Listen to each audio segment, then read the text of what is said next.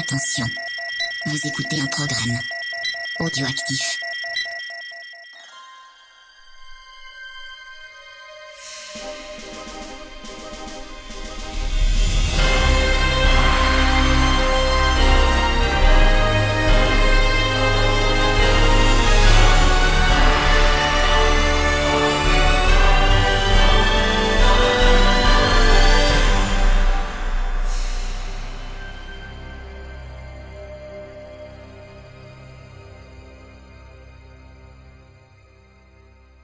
Salut les bourrinos, salut les bourrinas, c'est Ron de VHS et Canapé. Oui, ça y est, c'est le retour de Scoring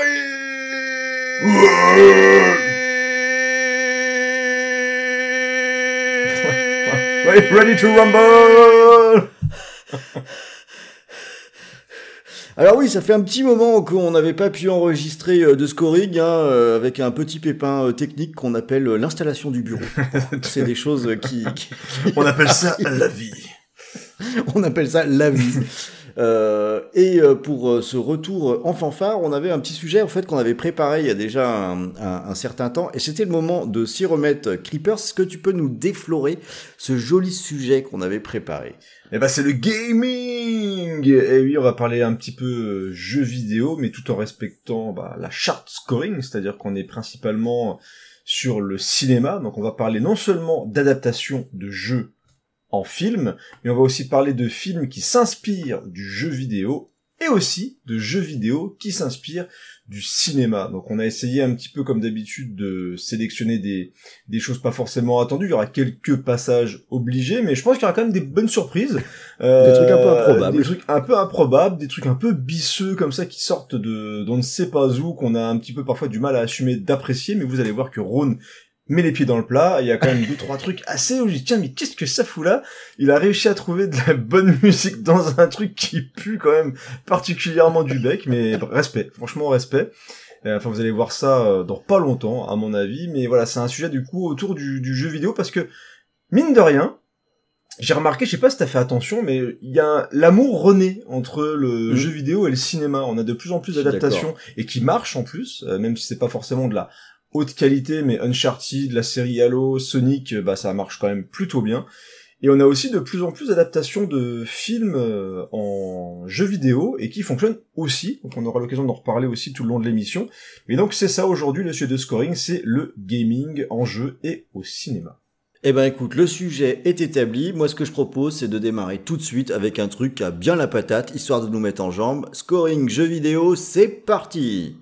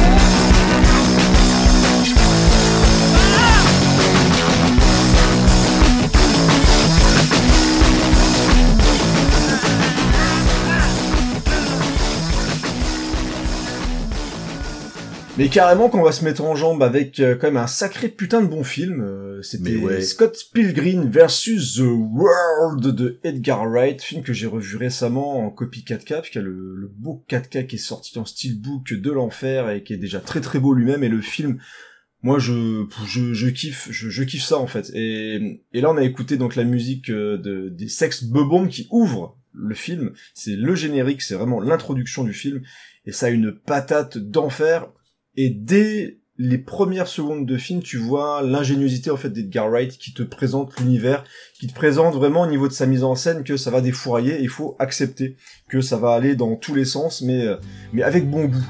Et pourquoi euh, il fait partie de la sélection euh, scoring jeu vidéo? Et ben tout simplement parce que à l'intérieur du film, non seulement on, on a un système d'évolution un peu par niveau avec des boss de fin, c'est-à-dire qu'il va aller affronter Ouais, clairement. euh, voilà tous les euh, tous les ex euh, de sa copine Ramona et il va se battre au fur et à mesure ça va être des ennemis de plus en plus puissants et il va avoir des compétences qui vont s'améliorer aussi au fur et à mesure. Donc déjà il y a la structure vraiment du film qui est vraiment reprise sur le jeu vidéo même si à la base on est sur l'adaptation d'un comics canadien mais en plus de ça on a euh, visuellement plein de choses qui rappellent aussi le jeu vidéo mais vraiment plein plein de choses ce qui fait qu'au moment où il va vivre des moments euh, hyper intenses et spectaculaires, en fait, dans sa tête, euh, va se transformer vraiment. Tu vas avoir des éléments graphiques qui vont carrément rappeler le jeu vidéo, des explosions, des transformations en pièces, des personnages quand ils vont mourir, euh, qui font un Ouais, petit ça, peu. euh, voilà, on a ça. On a, il y a un moment aussi où il prend sa vie en main, donc du coup, euh, il va récupérer comme ça un, un champignon pour, euh, pour continuer sa vie. Enfin, il y a, il y a plein d'éléments, des bruitages aussi. On a des musiques qui viennent et des bruitages de Zelda, de Mario, de Sonic. euh, Il y a des références dans les dialogues aussi à Final Fantasy. Enfin voilà, c'est c'est vraiment euh, là-dessus assez, euh, on va dire le festival autour de la pop culture et surtout du, du gaming. Mais ce qui est, ce qui est bien avec euh, Scott Pilgrim versus The World, bah, c'est que même avec tout ça, même avec vraiment toutes ces références qui, euh, qui vont s'enchaîner, alors de manière plus ou moins discrète, on a vraiment quelque chose qui a sa propre identité. Et il n'y a pas deux films comme Scott Pilgrim, euh, très honnêtement. Quand tu regardes le truc, Ouais, tu- ça va chercher. Euh, c'est aussi un film que j'aime beaucoup. hein. Euh, alors que je me souviens qu'à sa sortie, euh, ça avait pas mal partagé quand même. Euh, mais euh, je trouve qu'il montre bien aussi. Le... Il fait un très bon mix de... des différentes sources d'inspiration. Oui. Euh, notamment de l'inspiration très manga hein, aussi dans les dans des dans les mouvements là dans les combats etc or la, la relation entre la représentation manga et la représentation jeu vidéo et en particulier dans les jeux de baston elle est quand même très présente et euh, pour moi c'est presque un mix entre euh, un jeu Capcom à l'américaine qui serait une adaptation de manga je sais pas si tu vois ce que il y, a un- dire. il y a un peu un côté rival school, euh, dans limite dans, dans, dans les bastons, dans les Tout confrontations, etc. Et même dans, dans la mise en scène et parfois dans la mise en avant des personnages, on a effectivement ce côté aussi japonais, au niveau des reflets des lunettes, etc. Au niveau de la caractérisation aussi, ça joue beaucoup là-dessus. Donc on a, en plus tu parles euh, du côté un petit peu mélange d'affluence et même de culture. Ce qui est, euh, ce qui est intéressant dans Scott Pilgrim, c'est qu'en plus de vraiment cette, euh, cet amour pour le jeu vidéo, on sent aussi un amour profond pour la musique. Mm. C'est-à-dire que tu as donc le groupe des Sex Bobons qui a été créé vraiment spécifiquement pour, pour le film. En plus, tu as une référence aussi à Mario directement dans le, nom, dans le nom du groupe. Et tu as l'artiste Beck qui était énormément présent dans la création de ce groupe-là. Il a écrit une trentaine de musiques, ils ont enregistré plein de chansons différentes. Chaque euh, groupe qui sont présents euh, dans le film sont aussi euh, très influencés par d'autres artistes qui existent véritablement dans la vie. Donc la, la musique est vraiment très très présente dedans, donc ce qui fait que quand on aime un petit peu tout ça, et en plus c'est fait encore une fois je trouve avec très bon goût, on peut sortir de là-dedans que galvanisé. C'est, ça a une énergie incroyable, je trouve que les acteurs sont vraiment tous très très bons. Il y a vraiment une bonne alchimie qui se passe entre les différents personnages. Et même Chris Evans, qui à l'époque était pas encore, je crois, lancé dans Captain America, etc. C'était des moments où il enchaînait quelques rôles assez intéressants et je le trouve plutôt rigolo dedans. Il se moque un petit peu du côté euh, gros baraqué, un peu, un peu teubé comme ça. Et je trouve que ça passe bien. Et même les, même les scènes d'action sont hyper bien foutues. C'est-à-dire que les scènes bien, de, les combats, ils ah sont ouais, bien, les scènes hein. de combat sont ultra péchues. Euh, mélangées avec tous les effets justement les KO, les machins, les gros coups qui sont ultra spectaculaires, et bah ça ressort extrêmement bien. Et même le côté comédie, moi je trouve que c'est c'est aussi relativement efficace. Et, euh, et donc la musique, comme on l'a dit, voilà, moi je trouve que ça ajoute vraiment ce petit, euh, ce petit piment supplémentaire qui donne à, à ce film-là vraiment une ambiance euh, vraiment hy- hyper aboutie quoi. Allez, on va passer dans le bon goût, et pour une fois c'est pas moi. Euh, Et je trouve que dans cette émission, c'est plutôt toi qui prends les trucs un peu sales, donc je suis assez content. C'est bien de renverser les rôles un petit peu de temps en temps. Et euh, donc on va aller faire un petit tour sur la plage pour jouer au volleyball. Et c'est pas Tom Cruise.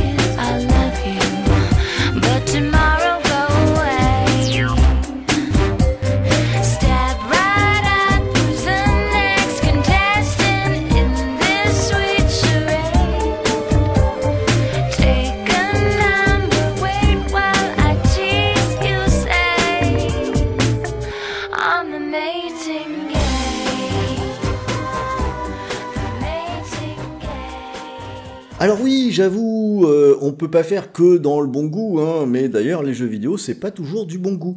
Euh, on a eu euh, toute une période où il y a eu euh, énormément d'adaptations, et moi je voulais m'arrêter sur un film qui a été adapté en 2006 par Corey Yuen, qui s'appelle Dead or Alive. Et on va rester dans la baston parce que Dead or Alive, c'est un jeu de baston qui est globalement basé sur l'énergie et sur les nichons. Je pense que c'est les deux, vraiment les deux caractéristiques majeures. Ça a été le cocktail Euh, gagnant, et- je pense. Ouais. Voilà, c'est ça. Puis moi, c'est un jeu de baston que j'aime bien parce que je suis d'une nullité totale et sur celui-ci, quand on bourrine sur un bouton, bah, on obtient certains résultats, un peu hasardeux, mais ça marche pas trop mal. Le système de contre était cool. C'était assez, c'est ce qui lui a permis de se différencier de, de Tekken, de Street Fighter, etc. à l'époque. Ça, il est nichon. Exactement. Ouais, et les nichons. Et euh, il s'avère que en adaptation, on a donc un film qui se base principalement sur l'énergie et sur les nichons. Donc on a quand même euh, une adaptation qui pour le coup est au minimum fidèle. Ouais. Et euh, alors le- jeu est un jeu qui est quand même un petit peu crétin, faut bien le reconnaître. Ah, Euh, c'est vrai que Surtout la version, parce qu'ils ont quand même fait une version beach volley, justement. Et, Et oui, et ce qui est rigolo, c'est qu'ils ont vraiment adapté les deux de- dans, dans le film. Oui, Ouais. il y, a- il y a les deux, oui, parce qu'il y a Dead or Alive Beach Volley, où là c'est que, là c'est volley, volleyball et nichon toujours. C'est ça la composante quand même, euh, que ce jeu est connu pour la physique euh, de... Il y a- de- ils, avaient, ils avaient développé, ils en étaient contents. C'était à une époque où, Oui. où les mecs n'en avaient rien à foutre. C'était, ils étaient contents d'assumer parfaitement d'avoir créé un moteur physique spécialement pour les nibards de, C'est ça. de leur, euh, de leur... Et puis, et puis des, des, des, des nibards qui défient toutes les lois. Ah hein, oui, ça ne peut pas exister en vrai. hein, J'ai rarement vu bah, des choses c'est qui pas possible. autant.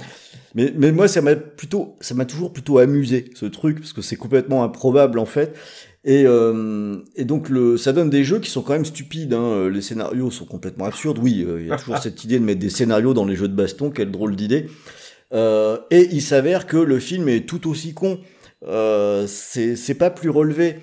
Euh, mais finalement, on a quelque chose qui délivre ce qu'on attend en termes d'adaptation d'un jeu de baston. Bah, on a des bastons. Hmm.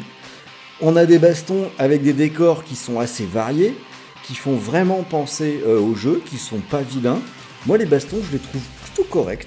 Donc là, Dans- Monsieur Ron, vous êtes en train de dire que vous aimez le film des Door Alive Et ben, j'ai pas trouvé ça si nul, oui.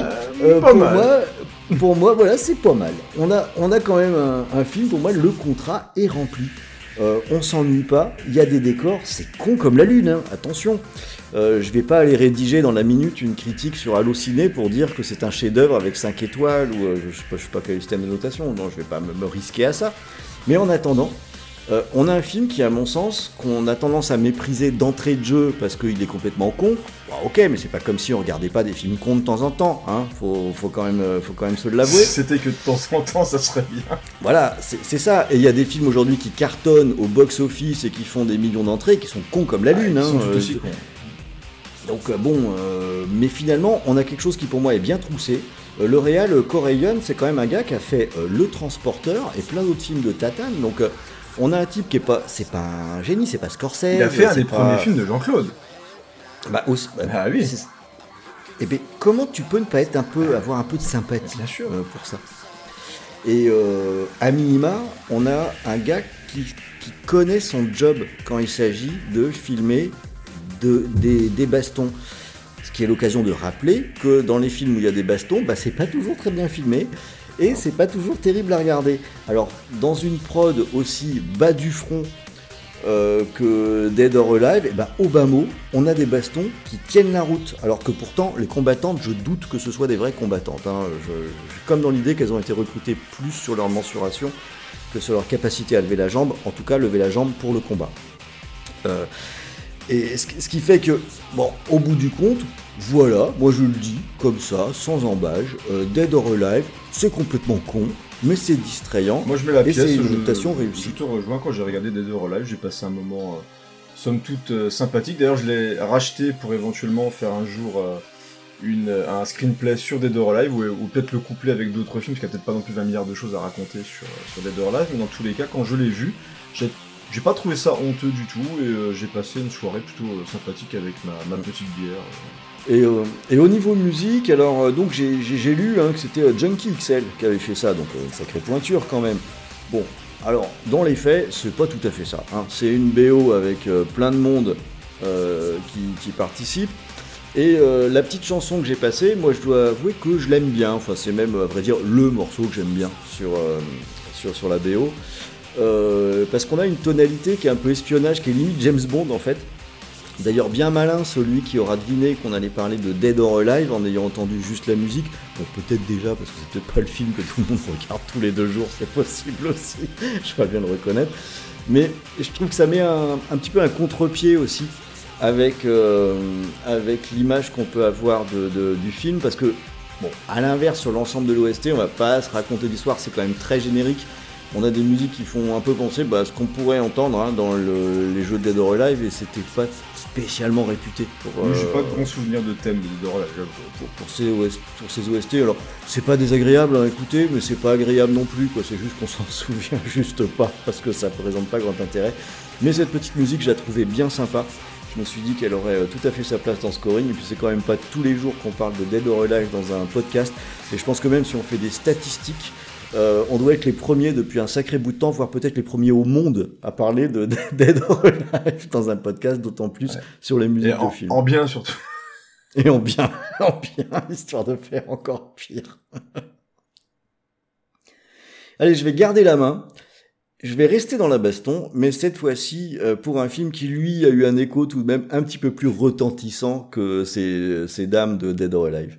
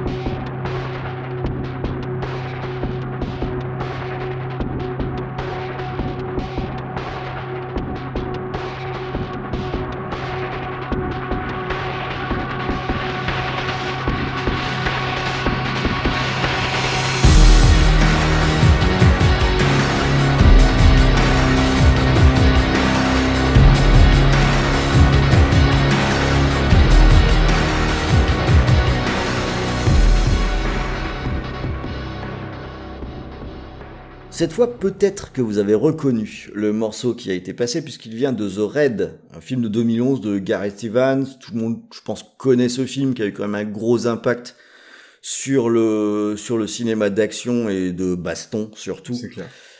Euh, et puis euh, voilà, hein, bah pour moi grosse claque à sa sortie, mais je pense que c'est le cas d'à peu près tout le monde. Hein. Quand on a vu euh, quand on a vu The Raid, on a un peu fait waouh Ouais, quand J'étais même. content, j'étais content de l'avoir vu au cinéma.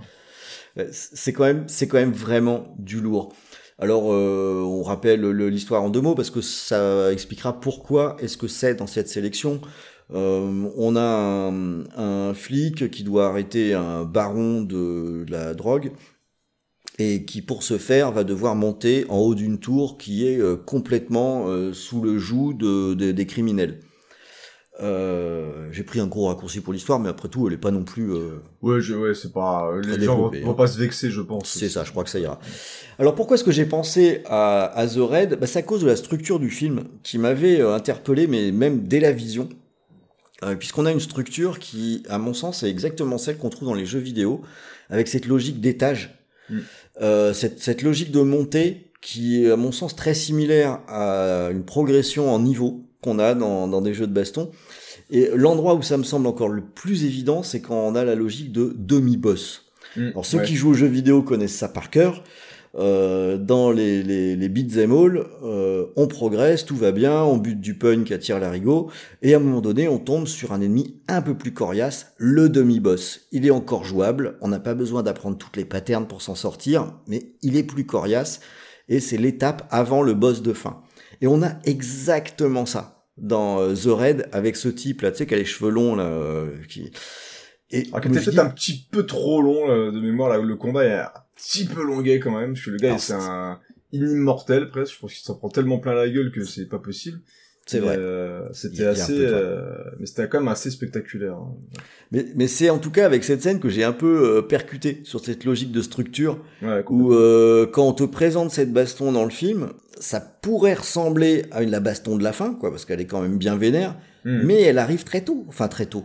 Elle arrive loin du générique final, donc tu sais que c'est pas le boss. Et tu, tu te dis qu'est-ce qu'est-ce qui nous attend quoi? Exactement. Ouais. Et en quelque sorte, voilà, ça valide cette logique de structure jeu vidéo, et ça m'intéressait de mettre euh, ce film ici pour ça, parce que je pense qu'on a euh, une relation qui est devenue assez poreuse entre le format jeu vidéo et le format cinéma dans les structures d'écriture. Aujourd'hui, dans le cinéma que je- qu'on qu'on pourrait qualifier de moderne, on a une approche qui est euh, assez proche du rythme qu'on peut avoir dans un jeu vidéo, en particulier pour le cinéma d'action, euh, bien entendu, et ce qui n'est pas forcément une bonne chose. En fait, je pense, je ne veux pas porter de jugement là, sur, euh, sur ce que je dis. Mais Mais ce que tu veux dire, ça peut être parfois épuisant et un peu vain. C'est ça, c'est ça. c'est que c'est pas le même média non plus quoi. Mais il y, a, y a à mon sens une, une vraie relation entre les deux qui s'est, les deux se sont rapprochés au fil du temps. Les jeux vidéo pendant longtemps se sont inspirés du cinéma dans, dans les cadrages, Les dans euh, des inspirations de, de narration plus ou moins étirées, avec plus ou moins de succès, avec les cinématiques. Et euh, il y a une espèce de, de mouvement inverse qui a lieu également avec le cinéma qui là vient piocher dans ce qu'on trouve euh, dans, dans les jeux vidéo. Voilà, c'était un Euh, petit no- peu l'idée. Notamment la caméra libre que tu vois dans Oui. beaucoup, d'ailleurs, dans, même dans The Red 2 où t'as une poursuite où la caméra euh, passe d'un d'un d'un endroit à l'autre sans s'arrêter, où il- on sent qu'il y a une volonté de certains réalisateurs qui le font avec plus ou moins de succès, mais de se décharger complètement de cette caméra qui est fixe à un endroit. Donc ils veulent de plus en plus la rendre mobile pour qu'elle puisse Oui. euh, aller un petit peu partout et le et le jeu vidéo continue même de, de- quand même de s'influencer du cinéma avec des logiques parfois de jeux en plan séquence où ils veulent absolument voilà copier euh, notamment le dernier God of War euh, qui s'inspirait beaucoup de ça où il fallait absolument avoir le plan séquence où la caméra euh, est toujours derrière Kratos où bouge Mhm, ne mhm. s'arrête jamais il n'y a pas de coupure Et euh, au niveau du son, il y a une petite histoire qui est assez rigolote avec The Raid. Alors je, peut-être que tout le monde la connaît, je ne sais pas, mais moi je la trouve un- un- intéressante parce que c'est pas si fréquent que ça. C'est un film qui a euh, deux bandes originales différentes et qui sont euh, vraiment euh, différentes. On a celle de l'exploitation d'origine euh, indonésienne qui est composée par Arya Prayogi et Fajar Yus Kemal. Euh, mais pour l'exploitation en Occident, cette BO a été refaite et c'est celle qu'on connaît, et c'est celle qui a été diffusée pour, pour Scoring, qui est l'œuvre de Mike Shinoda et Joseph Trapanese. Ouais, je savais pas, donc il y avait deux versions de la BO. Alors, et ce qui est curieux, c'est ça qui est assez étonnant, c'est que c'est Sony qui les a mis sur le coup pour l'exploitation en Occident pour, eh ben pour je sais pas quoi. Parce que quand on écoute la version euh, euh, indonésienne, ben en fait, elle est pas si différente. On est, on reste, on est sur la même logique d'une BO qui est très marquée par des logiques de percussion et d'accompagnement. Euh, un peu finalement comme euh, la, la version occidentale, et on est sur une tonalité qui, qui- qui- qui est assez proche. Et moi, j'avoue que je préfère même un peu la version indonésienne, qui a l'avantage d'avoir un petit peu plus de thèmes euh, dedans. Alors que le- là, le morceau que j'ai diffusé, c'est celui qui, à mon sens, ressemble le plus à, Un à- à un thème. Elle est, euh, elle est plutôt bien, hein, la BO de, de The Raid, y compris dans la version Mm. occidentale, mais pas vraiment à l'écoute. Elle est bien conçue pour, pour accompagner le film. J'avais été euh, curieux, moi, quand ils avaient, euh, quand j'avais découvert qui faisait la, la VO. Alors, je connaissais pas à l'époque Joseph euh, Trapanez. Il a refait quelques travaux, je trouve plutôt intéressants par la suite. Je crois qu'on a peut-être même déjà diffusé dans, dans, il a bossé sur The Crew, je crois. J'aimais, bien la musique de The Ouais. Crew. Et Mike Shinoda, qui est un des musiciens, des créateurs du groupe Linkin Park. Mm. Euh, donc c'est vrai que c'était intéressant de voir un peu le mélange des deux. Il y avait un, un peu, des fois, ils vont chercher des musiciens pour faire, bon, d'ailleurs, on en retrouvera encore un plus, plus tard dans l'émission. Mais j'étais curieux et j'ai pas non plus un gros gros souvenir de la BO, même si je trouve qu'elle est efficace dans, dans le film. Mais c'est vrai qu'à écouter, effectivement, à part, c'est pas forcément la BO que je vais ressortir. euh. C'est ça. Mais par curiosité, euh, je te suggère de poser une oreille sur la version indonésienne. Tu la trouveras très facilement. hein, Et euh, de noter en fait que c'est cette espèce de petite différence en marge, mais Mhm. là que tu vas te dire, mais bon sang, mais pourquoi ils l'ont refaite quoi? Euh, que- Quel est le sens? À part peut-être pour mettre le nom de Mike Shinoda, peut-être sur la Ouais, version occidentale. Je- Après, on a échappé, rappelle-toi à l'époque de la sortie de Long Back, Luc Besson nous avait mis du tragédie. à la fin. Oui, Voilà, c'est vrai. euh, C'est vrai. Voilà, c'est un autre niveau quand même. on va pas se plaindre. Alors pour la suite, je vais repasser la parole à Creepers et on va rester encore un petit peu du côté de l'Asie.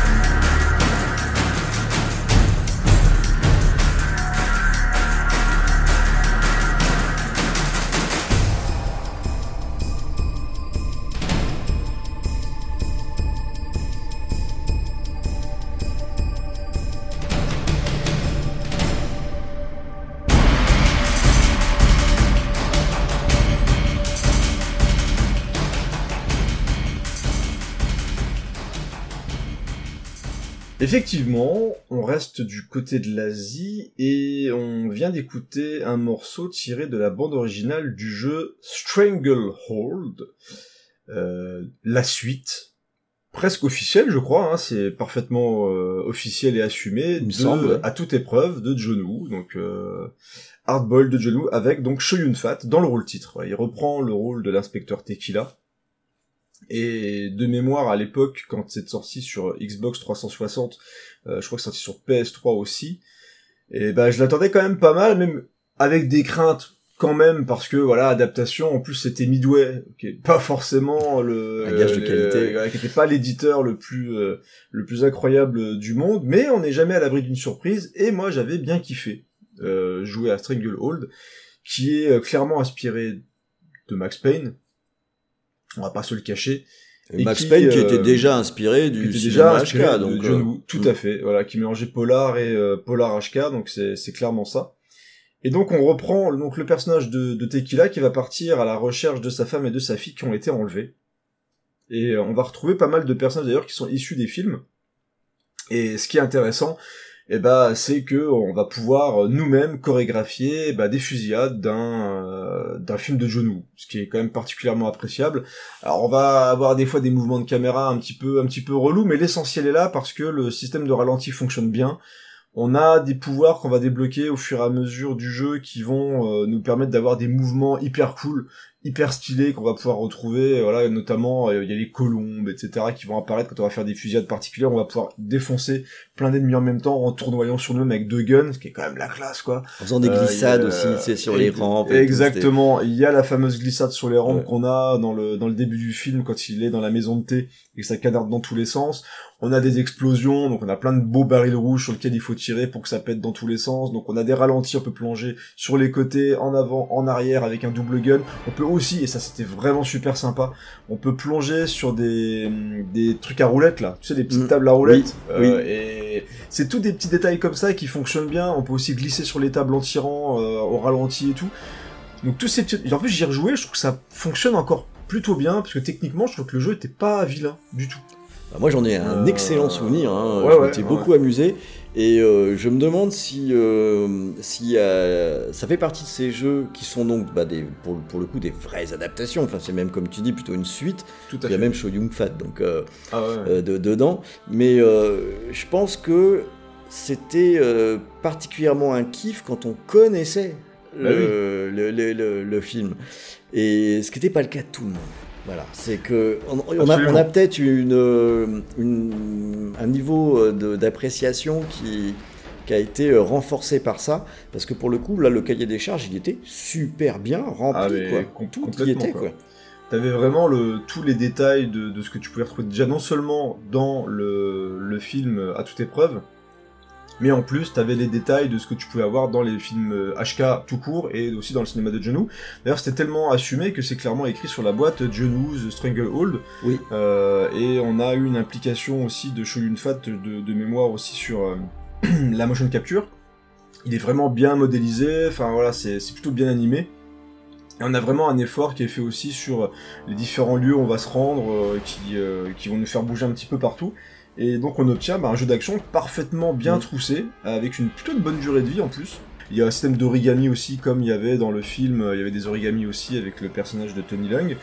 Euh, donc euh, ouais non, très très très bon jeu, et on a une BO que je, je trouve plutôt euh, efficace, alors qu'il y avait une particularité, c'est qu'elle avait été composée par 6 personnes de mémoire parce qu'il y avait une volonté de Midway d'apporter vraiment différents styles, mais tout en essayant de s'éloigner du côté jazzy qu'on pouvait avoir dans le, film de l'époque, donc ils voulaient vraiment quelque chose d'un petit peu plus moderne. Donc on a du coup pas mal de pistes qui, euh, se ressemblent pas forcément et qui donnent vraiment des tonalités assez sympas aux différents niveaux qu'on va parcourir. Ce qui fait que j'ai vraiment pris beaucoup de plaisir à réécouter tout ça. Et je ne peux que vous conseiller, si vous avez l'occasion de rejouer à Stranglehold, bah, de plonger dedans. Et, euh, et là aussi, fait partie des, des jeux que j'aimerais bien traiter dans, dans Screenplay, parce qu'il y a pas mal de choses à dire dessus, et Mm. je trouve intéressant de faire les parallèles avec le, le film d'origine, et ça permettra aussi de parler d'à toute épreuve, et c'est toujours ça de gagner, parce que c'est C'est quand ça. même un, un putain de bon film d'action. quoi. Allez, on va laisser Shoyun Fat sur le bord de la route pour aller s'occuper d'une autre grosse vedette, une grosse star du cinéma, mais cette fois hollywoodien.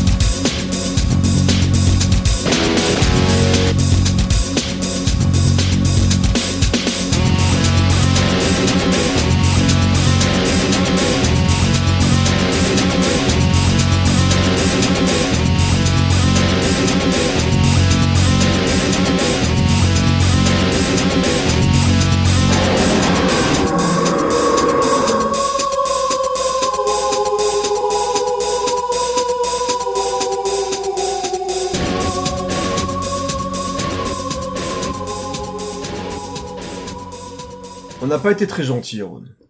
Des fois, il faut dire les choses. Avec Bruce Willis, on n'a pas été très très sympa. Et on a tous eu l'air un petit peu con quand on a appris que ce pauvre bougre était malade et qu'il enchaînait les grosses merdes euh, bah, pour payer sa fin de vie.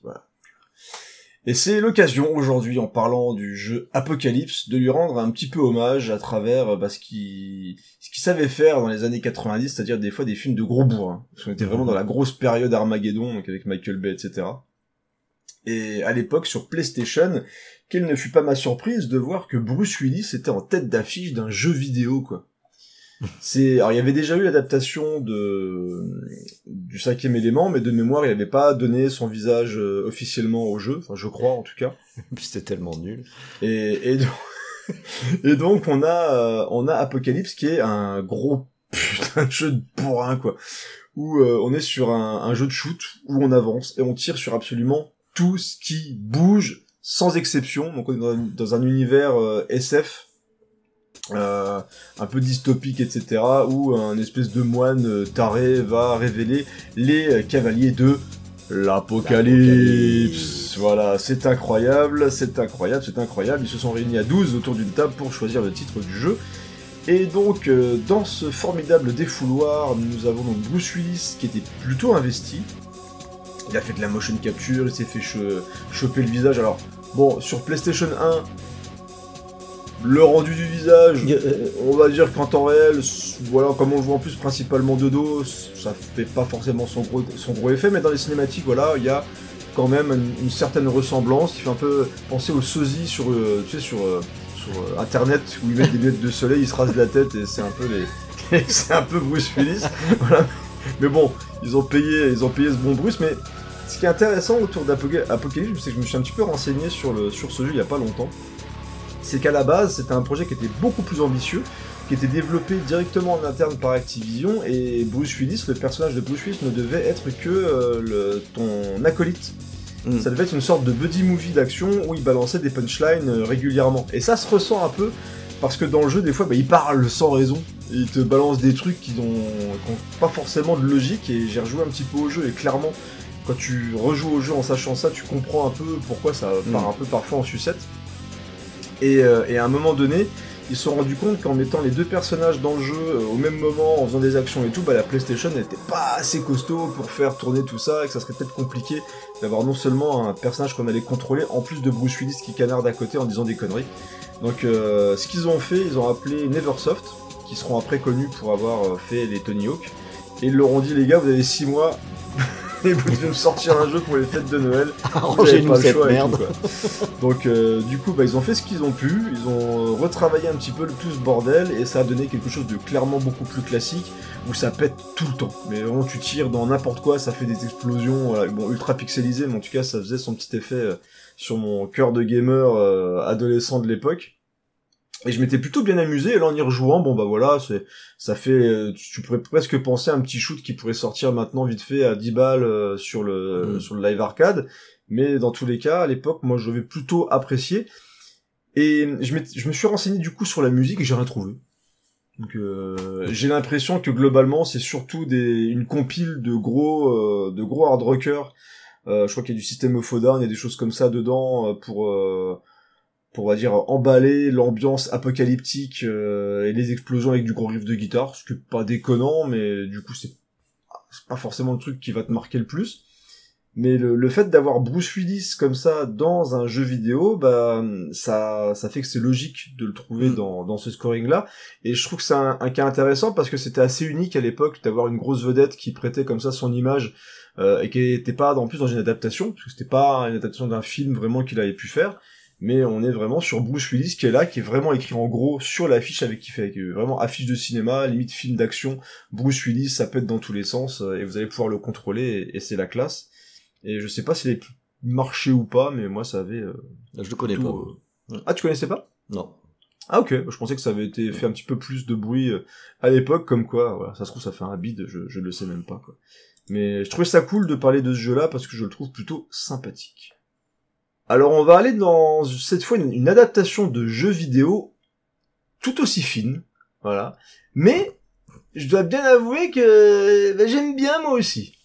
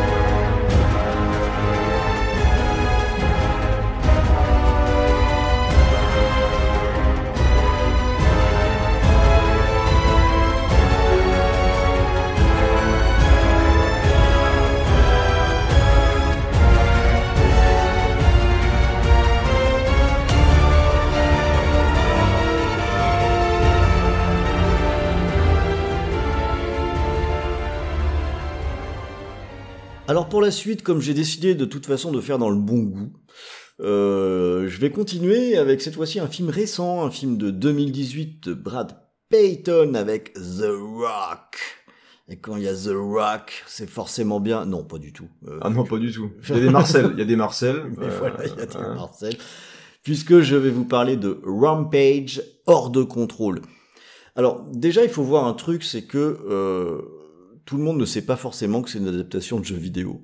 C'est loin d'être évident, puisque ça va chercher l'inspiration très loin. Euh, Rampage, c'était euh, un jeu euh, vu de côté ou qui pouvait jouer à trois, Oui. où on jouait des, des gros monstres géants à la, à la Godzilla qui grimpaient sur des immeubles et le but du jeu c'était de tout péter. Euh, de péter les hélicos qui essayaient de nous attaquer, de péter les tanks et surtout de péter des buildings. Donc un Ouais. jeu d'une grande finesse, un jeu euh, avec le tampon VHS et canapé, bien et je crois- entendu. Et je crois que c'était Midway qui faisait ça en plus. Alors c'est ouais c'est possible. Ah j'ai pas regardé euh, qui, Ouais, qui faisait, mais ouais c'est pas impossible que ce soit Midway. Euh, et moi j'aimais plutôt bien le jeu là. Ouais. Sais, faut, faut bien reconnaître. On peut donner des coups de poing vers l'arrière et tout euh, Ouais. quand on grimpait sur un building. Voilà. Eh, J'y ai joué il y a pas longtemps dans une compile, bah justement, je crois que c'est une compile Midway, j'ai relancé le, le truc et je dis, ah, oh, ça passe. Ouais. T'as des petits bonshommes par les fenêtres tu sais, Ouais. qui font Ouais, tu vas- ah bah tu peux les bouffer. On s'en fout, on pète tout. Exactement. On peut attraper les voitures, les lancer, enfin, euh, voilà, c'était les, les- les jeux avec un concept assez réduit, mais bon, c'était plutôt fun. Et, et ça marche, en fait, donc le, le, le film est finalement bel et bien d'adaptation, puisque dans le film, il y a quand même un gros singe, alors certes, il fait des checks avec The Rock, bon, mais euh, il y a Eh. un gros singe, hein. On a un crocodile géant aussi, et un loup géant, et qu'est-ce qu'ils font? Eh ben, ils pètent tout Bah oui. il pète tout. Euh, ça commence dans la forêt avec une espèce de bande de GI qui se fait défoncer. Et, et- et, ah, plutôt salement. Et oui. Bah ouais, franchement, ouais. Et ensuite ça arrive en ville et ils pètent vraiment des buildings et pas qu'un peu. Hein, ils démolissent quand même la Ah. moitié quoi de la ville. C'est Il, il défonce bien, bien la ville. Il y a de la vraie baston de monstres, quoi. C'est, ça. c'est, clairement le film qui se fout pas de ta gueule. C'est-à-dire, il te dit, tu vas avoir des gros monstres qui vont péter une ville. Et bah, t'as des gros monstres qui vont péter une ville, quoi. C'est, Eh ben, tout. Et ben voilà pourquoi moi j'aime bien ce film. C'est que on se fout pas de ta gueule. Et euh, je trouve en plus que euh, c'est un film. Je trouve que les effets spéciaux sont vraiment bien réussis. Mais oui. Euh, alors que je suis pas un gros fan des CGI d'une façon générale, c'est pas, ça me surprend pas. Enfin, c'est pas ça qui m'emballe. Mais il y a un vrai dynamisme dans ce film. Euh, Il y a la vraie excitation de se dire le, le, le truc de gamin de dire euh, qui c'est qui gagne? Est-ce que c'est le loup géant ça. ou est-ce que C'est le singe géant? Exactement ça. tu peux pas t'empêcher de, de, de l'avoir le truc. Euh, alors, le, le, le- pour moi, le seul petit défaut du film, ça va paraître paradoxal, mais c'est euh, l'histoire avec les êtres humains dont on n'a pas grand chose à foutre. C'est toujours ça le problème. Eh oui, toujours. Dans les Godzilla, dans les machins, ils te mettent les humains et t'en as rien à foutre de les voir courir partout. c'est ça. Euh, essayer de voir des militaires, essayer de trouver des solutions. Pour... Mais allez vous faire foutre, la solution elle est là. Balancez le gros singe. Donc euh, voilà, c'est le, le, petit bémol, mais qui finalement est plutôt bien géré parce que Ouais, ça par rapport à d'autres films. Voilà. Ouais, c'est clair. Et ça n'entache pas le spectacle euh, qui, a à l'écran. C'est de la destruction massive, quoi. C'est vraiment le film de sale gosse. Euh, quand tu pètes tes maquettes ou quand tu vas à la plage et que tu fais un château de sable, le plus marrant c'est quand même de le défoncer euh, à la fin. Euh, voilà, c'est pas très ambitieux, certes, mais c'est fun. Euh, Et c'est plutôt bien emballé, je trouve. Et En oui, plus, moi aussi je trouve que c'est euh, plutôt bien emballé. Les échelles, le, le, tu sens, tu sens les affrontements, ils sont quand même bien violents. Je parlais des militaires, mais globalement, quand il y a des gens qui se prennent des coups, des bestioles, bah tu sens quand même bien le choc et c'est c'est détourné de manière assez habile, je trouve, la violence, la violence du film. Donc, non, moi c'était une bonne surprise parce qu'en plus Peyton Reed, il avait fait euh, San Andreas, qui est un film catastrophe, qui était pas d'une d'une folie pas euh, fou, incroyable. ouais. Euh, et là, le fait de voir euh, effectivement autant de pognon mis dans l'adaptation d'un jeu Midway des années 80 où t'as des monstres qui montent sur des gratte-ciels, euh, je me dis ouais, mais c'est presque improbable d'avoir un film réussi là-dessus quoi. C'est ça. Des fois, des fois, ils prennent des franchises de dingue où tout est fait pour que ça marche et ils se plantent la gueule. Et là, les mecs qui te prennent le truc le plus le plus débile du monde et ils te font un film, un vrai blockbuster euh, rigolo. Voilà. Et puis bon voilà, on reste dans scoring, hein, donc euh, le truc, le truc c'est que je trouve aussi que le thème que j'ai passé, euh, je trouve pas mauvais quoi. Alors il est assez euh, classique, mais il est plutôt euh, efficace euh, malgré tout. Donc euh, à mon sens, ça avait bien euh, sa place, mais je vais un peu redire la même chose que j'ai dit euh, tout à l'heure. C'est pas forcément le cas de la totalité hein, de la BO. C'est Andrew Lockington qui a fait ça. Parce que c'est une BO qui, dans son ensemble, est quand même très convenue. hein. Donc, le, genre de choses qu'on peut mettre en fond, un peu si on a que ça à faire et qu'on est tombé dessus par hasard, bah, on va pas être horripilé, mais c'est juste que rien ne va imprimer notre cerveau. Voilà, si ce n'est ce thème que je trouve plutôt pas mal. Donc, euh, j'ai eu du bol d'avoir le thème, sinon j'aurais pas pu parler de, de, Oh, de, de, de Rampage, parce que le reste n'était quand même pas tout à fait, euh, tout à fait au même niveau. Bon voilà, je vais pas en faire non plus des, des, des caisses dessus, mais Rampage c'est cool. hein. Ouais. Donc euh, euh, il faut euh, juste dépasser le stade de mais ça a l'air très con, bah oui ça l'est, mais après tout, hein, c'est C'est sur Netflix, si vous avez un abonnement, voilà, ça vous fera votre soirée. Voilà. c'est ça, ce sera parfait. Bon, pour la suite, je vais garder la main. Alors, euh, pour l'instant, j'ai parlé quand même globalement que de, de- de trucs un peu con-con. Euh, donc, euh, pour ma prochaine sélection, là, je vais quand même monter d'un niveau sérieusement. Allez, on va s'attaquer un petit peu à un, un film beaucoup plus cérébral déjà.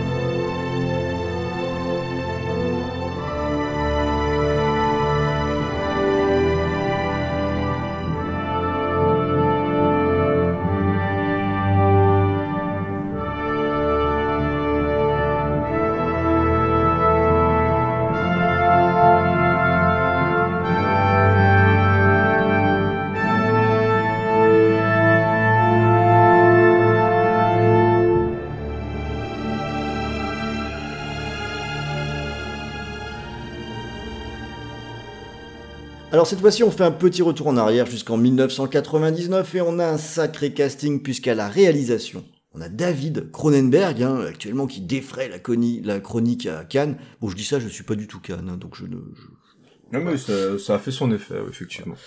Et avec euh, à la musique Howard Shore, qui est quand même pas un manchot non plus, hein, on l'a déjà diffusé quand même une paire de fois, euh, puisqu'on va parler de Existence avec un X majuscule au milieu, parce que c'est stylé. Euh, et Existence, euh, voilà, c'est un film que, que, que j'ai vu au cinéma, c'est un film euh, que, où j'ai acheté le DVD, hein, bon, en solderie, hein, euh, pour me dire peut-être que je me suis trompé en regardant le film au cinéma, parce que c'est un film que j'aime pas trop, autant le dire tout de suite. J'aime pas non plus. Et pourtant, et pourtant, c'est à mon sens un sacré gâchis parce qu'il y a beaucoup de choses dedans. Il y a une sacrée thématique et ça nous rapproche très fortement de, des jeux vidéo puisque ça va être un, film qui va nous parler d'un monde virtuel qui est en fait une sorte de jeu euh, virtuel, mais un jeu plutôt glauque, plutôt très réaliste et qui fonctionne avec une interface directement branchée sur le cerveau. Et il y avait un sacré potentiel là-dedans. Et il y a même une partie du film qui fonctionne, puisque l'idée est de brouiller les cartes entre la réalité et la fiction, exactement ce qu'essayent de faire les jeux en VR. Euh, et euh, cette logique d'avoir, euh, de rapprocher le, le corps physique, l'organique, du numérique. Euh, L'organique, c'est l'obsession habituelle de Cronenberg, et il voulait regarder, tiens, comment est-ce qu'on peut intégrer ça euh, dans, dans un univers de, de jeux vidéo Alors effectivement, il y a quelques, trucs marquants, comme au niveau de- du design du flingue fabriqué en os, là, tout le monde connaît ce truc-là, et c'est vrai que c'est- c'est super bien réussi, mais malheureusement, à mon sens, ça ne fonctionne pas. Euh, on a une histoire qui est plutôt confuse, je trouve que le, le film est moche. Ouais, je trouve. J'ai pas beaucoup de souvenirs, je l'ai vu qu'une fois, je me rappelle d'un film assez laid, quoi. Bah ouais, c'est ça, je trouve qu'il est vraiment pas beau. Et puis, euh, moi, il me donne l'impression que Cronenberg, il s'est dit, Hum, c'est un sujet porteur. Euh, 1999, ça se trouve, c'était le moment où il y avait Second Life ou ce genre de choses. Et je- On je va en ça, parler. hein. Mm. Mais manifestement, c'est un sujet qu'il ne maîtrise pas, je crois. Euh, ça sent le film qui veut reprendre des codes qui sont des codes de, de gaming, de jeux vidéo, mais un petit peu comme quand on a les gens sur euh, BFM qui parlent du jeu vidéo. C'est, Ouais, ben, je pense pas que ce soit un joueur, quoi. Voilà, je Mm. pense pas que ce soit un joueur, et du coup, quand on regarde le film, il y a un truc qui déconne. Et du coup, c'est dur de rentrer dans le film, et même les bonnes idées et le, le potentiel qui peut être dedans, bah, du coup, ça marche pas, quoi. Je, alors, je, je sais que tout le monde n'est pas d'accord avec ça, il y en a qui aiment bien ce film. En, tout cas, voilà, moi, c'est mon avis. Euh, Moi, c'est surtout un, un- un gâchis, euh, ce, ce film. Mais je trouvais qu'il avait quand même sa place pour la tentative. Euh, et Mm. puis pour montrer aussi qu'il y a des auteurs qui se sont un peu attaqués à la question, quoi, sur le pont entre le, le- le jeu vidéo et le, et le cinéma. Mais par contre, là, à l'inverse des autres fois, cette fois, j'aime bien la musique de- d'Existence. que je trouve, euh, que, Si alors, t'aurais eu un, mau- un mauvais film et une mauvaise musique, j'aurais alors, et attends, même, au global, pas tant. Ouais, c'est pas, c'est pas la meilleure euh, BO de, de, de Howard Shore. Je trouve que c'est, un peu timide au global. Par contre, le thème, je l'aime vraiment bien. Euh, donc là, euh, j'ai pas trop eu de mal à faire, à faire de choix sur ce qui, ce qui allait être diffusé. Euh, je trouve que ça marche bien. Je trouve que ça marche bien. Howard Shore, encore une fois, c'est pas un manchot non plus Mm. Quand, il s'agit de sortir quelque chose de, de- d'efficace qui peut bien caractériser euh, un film, il sait le faire. Et euh, à nouveau, c'est le cas. Alors, on a, je viens juste de traiter d'un film qui parlait un peu d'univers euh, virtuel loupé. Je vais passer la parole à Creepers, qui va rester sur le même thème, mais cette fois-ci de façon réussie ou loupée. Ça dépend des gens.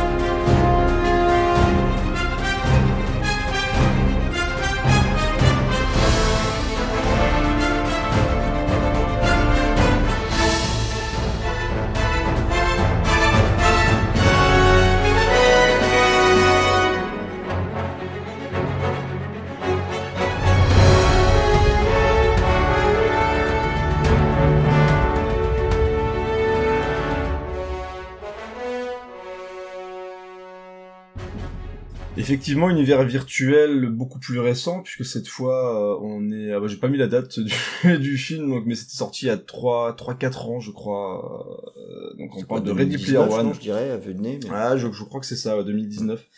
Donc on vient d'écouter un morceau d'Alan Silvestri pour Ready Player One, et ben oui, pour moi c'est réussi. Parce que justement, on, on ressent chez Spielberg, alors je crois que c'est depuis longtemps, on sait que Spielberg aime bien les jeux vidéo, alors je sais pas si c'est hardcore gamer, euh, si euh, il joue toutes les semaines euh, à tout et n'importe quoi, mais dans tous les cas, on sent quand même qu'il comprend un petit peu, en tout cas les mécaniques et l'univers, et qu'il s'intéresse en tout cas aux Ah. jeux vidéo. Je peux te faire une petite anecdote comme ça, euh, juste pour te couper rapidement. Ouais. Euh, une année où j'étais à l'E3, euh, quand euh, j'écrivais sur euh, Xbox Hygiene, on s'est fait mettre à la porte d'une démo de Ghost Recon parce que Spielberg venait voir euh, Ghost Recon spécifiquement à, à l'E3.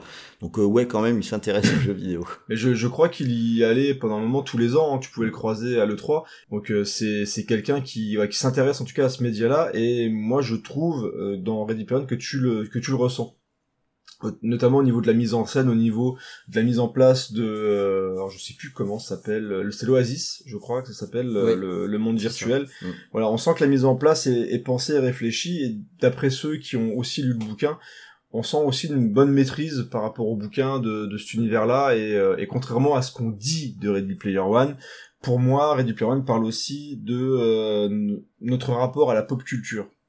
Et, c'est pour moi un des choses, un des, un des thèmes les plus intéressants de Ready Player One, au-delà du côté gaming, c'est bah qu'est-ce qu'on fait de euh, de nos de, ce qu'on aime, qu'est-ce qu'on fait de ce qu'on de tous ces éléments de pop culture qu'on qu'on kiffe, c'est-à-dire les les faucons millénium, les personnages, etc. Est-ce que euh, on peut continuer à accepter de les marchander euh, pour tout et n'importe quoi Euh, Il y a plein de moments dans le film où on essaie d'acheter le personnage principal à coup de euh, si jamais tu viens avec nous, t'auras le droit au faucon millénium en exclusivité sur ton truc et puis viens machin. Donc c'est vraiment utilisé par des grosses sociétés pour justement faire venir les gens pour euh, les faire bouffer tout et n'importe quoi. Et, et je trouve que le film parle plutôt bien de ça.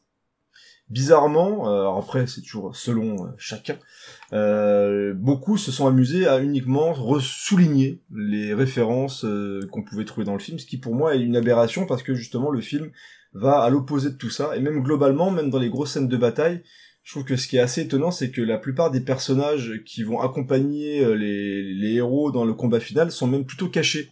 Ils sont même plutôt dans l'ombre et tu les vois pas forcément en gros plan. Regardez, c'est Sonic, regardez ces machins, regardez ces trucs, comme on, on l'a fait encore récemment dans des films comme Tic et Tac qui est sur Disney+, ou comme d'autres trucs comme Space Jam, etc. où clairement c'est uniquement la foire au caméo et euh, les personnages ne servent strictement à rien, mais ils sont là, ils sont quand même présents. On les met bien en avant, mais ils ne servent strictement à rien dans l'histoire. Et dans Ready Player One, on a vraiment des personnages qui ont été inventés pour euh, pour le film. On a des designs qui sont particuliers mais qui ont été inventés pour le film. Et euh, si vous êtes joueur, vous savez que tous les avatars du monde sont pas forcément tous jolis. Euh, voilà, c'est même globalement les gens ont même plutôt mauvais goût quand il s'agit d'habiller leur avatar. Donc moi je trouve ça plutôt plutôt intéressant. Et on a plein de séquences qui qui s'amusent justement avec différents éléments de la pop culture pour les retourner pour faire des choses qu'on n'avait jamais vues avant.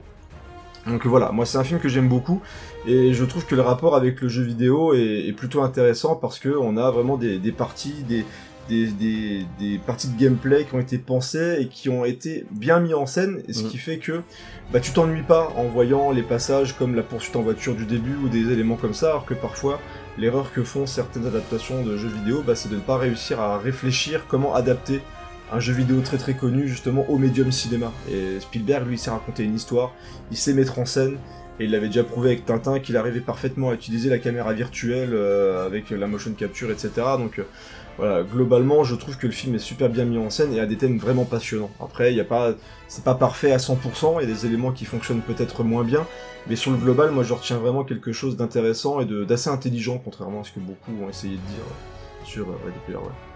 Et la musique est sympa. Ce qui est toujours, ce qui est toujours bien aussi avec Scoring, on a euh, quand même. Alors moi j'étais surpris à l'époque parce que je me dis un film qui parle de pop culture, euh, on a quand même euh, généralement avec Spielberg, John Williams qui a quand même créé les thèmes les plus ouf euh, des plus grosses sagas du cinéma. Alors même si Alan Silvestri a aussi fait des thèmes incroyables aussi pour le cinéma, hein, notamment Retour vers le futur, ça je vous l'apprendrai pas. Mais, mais c'était étonnant de ne pas voir John Williams débarquer et puis euh, imposer certains thèmes et s'amuser justement avec ce qu'il avait déjà fait avec Spielberg, mais c'était une volonté de Spielberg de pas justement singer ses propres films. Donc ça aussi, je trouvais ça plutôt intéressant, parce que certains auraient pu se prendre les pieds dans le tapis et s'autociter tout continuellement. Et ça, je trouve ça plutôt, euh, plutôt pas mal, quoi. Donc on a quelques petits moments où on va euh, entendre des sonorités clairement qu'il faut penser à Retour vers le futur, mais on a une, une BO plutôt intéressante, assez enlevée, et qui dans les moments d'action, euh, la fonctionne assez bien, et même dans les moments d'émotion. Parce qu'il y en a quand même quelques-uns aussi dans le film. Sur le global, on a une, une BO quand même de, de grande qualité, même si on n'est pas sur quelque chose d'aussi marquant euh, que ce qu'il a pu faire, notamment sur Van Helsing ou sur Retour vers le futur. Euh, Voilà, c'est des, des que je trouve quand même largement plus maîtrisés, mais ça fait quand même complètement le job. Alors je garde la main et on reste quand même mine de rien dans un univers virtuel puisqu'on va aller, mais cette fois du côté de chez Disney et des salles d'arcade.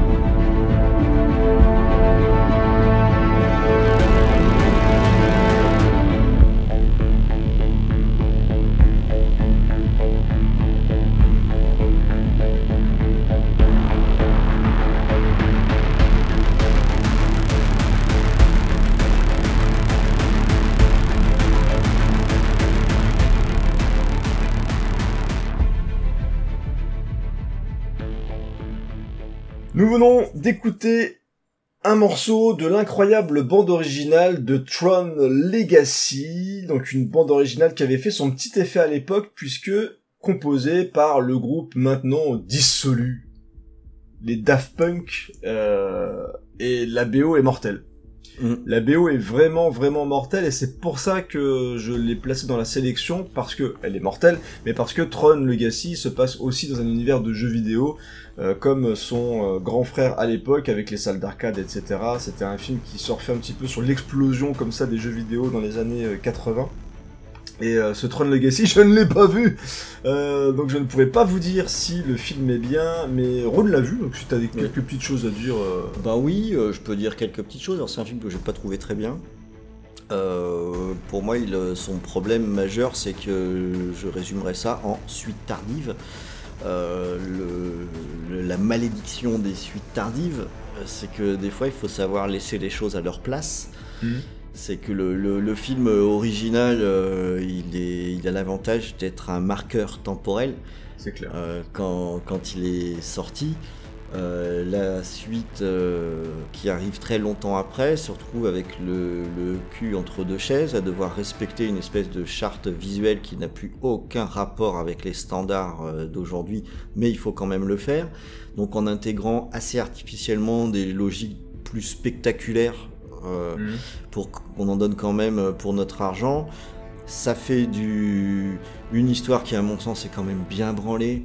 C'est pas passionnant, ça va pas très vite. En fait, le film il Ah. tient par sa BO même quand on le regarde. Euh, heureusement que heureusement qu'il y, a- qu'il y a la BO. Moi, j'ai pas du tout été emballé par euh, ce, ce Tron Legacy. Euh, je- je- ça m'a surtout donné envie de dire ouais, sortez le disque, il est cool. Mm. Mais, mais foutez la paix à un film qui est un qui est l'identité d'une époque et d'un moment, ça ne fonctionne pas. Ou alors il fallait faire Tron Legacy avec euh, un environnement qui serait celui du film que tu viens de traiter, Ready Player One, où, euh, où là Ouais, on, dû changeait le tous les standards euh, visuels. Euh, mais voilà, à mon sens, ça ne, ça ne fonctionne pas. En tout cas, sois rassuré, le 3 n'a- a été annulé par, euh, par pas Disney. mal, euh, parce qu'ils ont préféré se concentrer sur les Star Wars et les films Marvel du côté de chez Disney. donc, Bah, quoi que finalement, ils auraient peut-être dû Voilà. faire le 3. euh, ça, ça rapporte un petit peu plus de, de pognon. Ouais, parce que Et- finalement, tout bien considéré, Disney, bah, qu'il crève quoi. Ah, ça fait longtemps que je l'avais pas mis. Bon bah écoutez, voilà, en tout cas ça m'a fait plaisir de diffuser la musique euh, bah, de, de Daft Punk et la BO. euh, voilà. Écoutez-la si vous ne la connaissez pas et c'est du super bon boulot. Enfin, la preuve que les mecs sont aussi doués pour faire de la, de la pure musique électro. Ils ont sorti euh, une sacrée copie, hein. Eux, ils sont pas ah ouais. foutus de la gueule du monde. Ah non, clairement pas quoi. C'est pas les mecs qu'on a invités comme ça pour prendre un chèque. Ils ont fait, ils ont fait du Daft Punk classique. Clairement pas. Les mecs, ils ont vraiment pris leur boulot à cœur. Ils ont fait une vraie BO de film et ça fonctionne à fond les ballons. C'est une vraie, une vraie réussite. C'est une vraie pépite la, la BO de Tron Legacy. Allez, je te redonne la parole et cette fois on part du côté de la télévision avec une série que je ne connais absolument pas.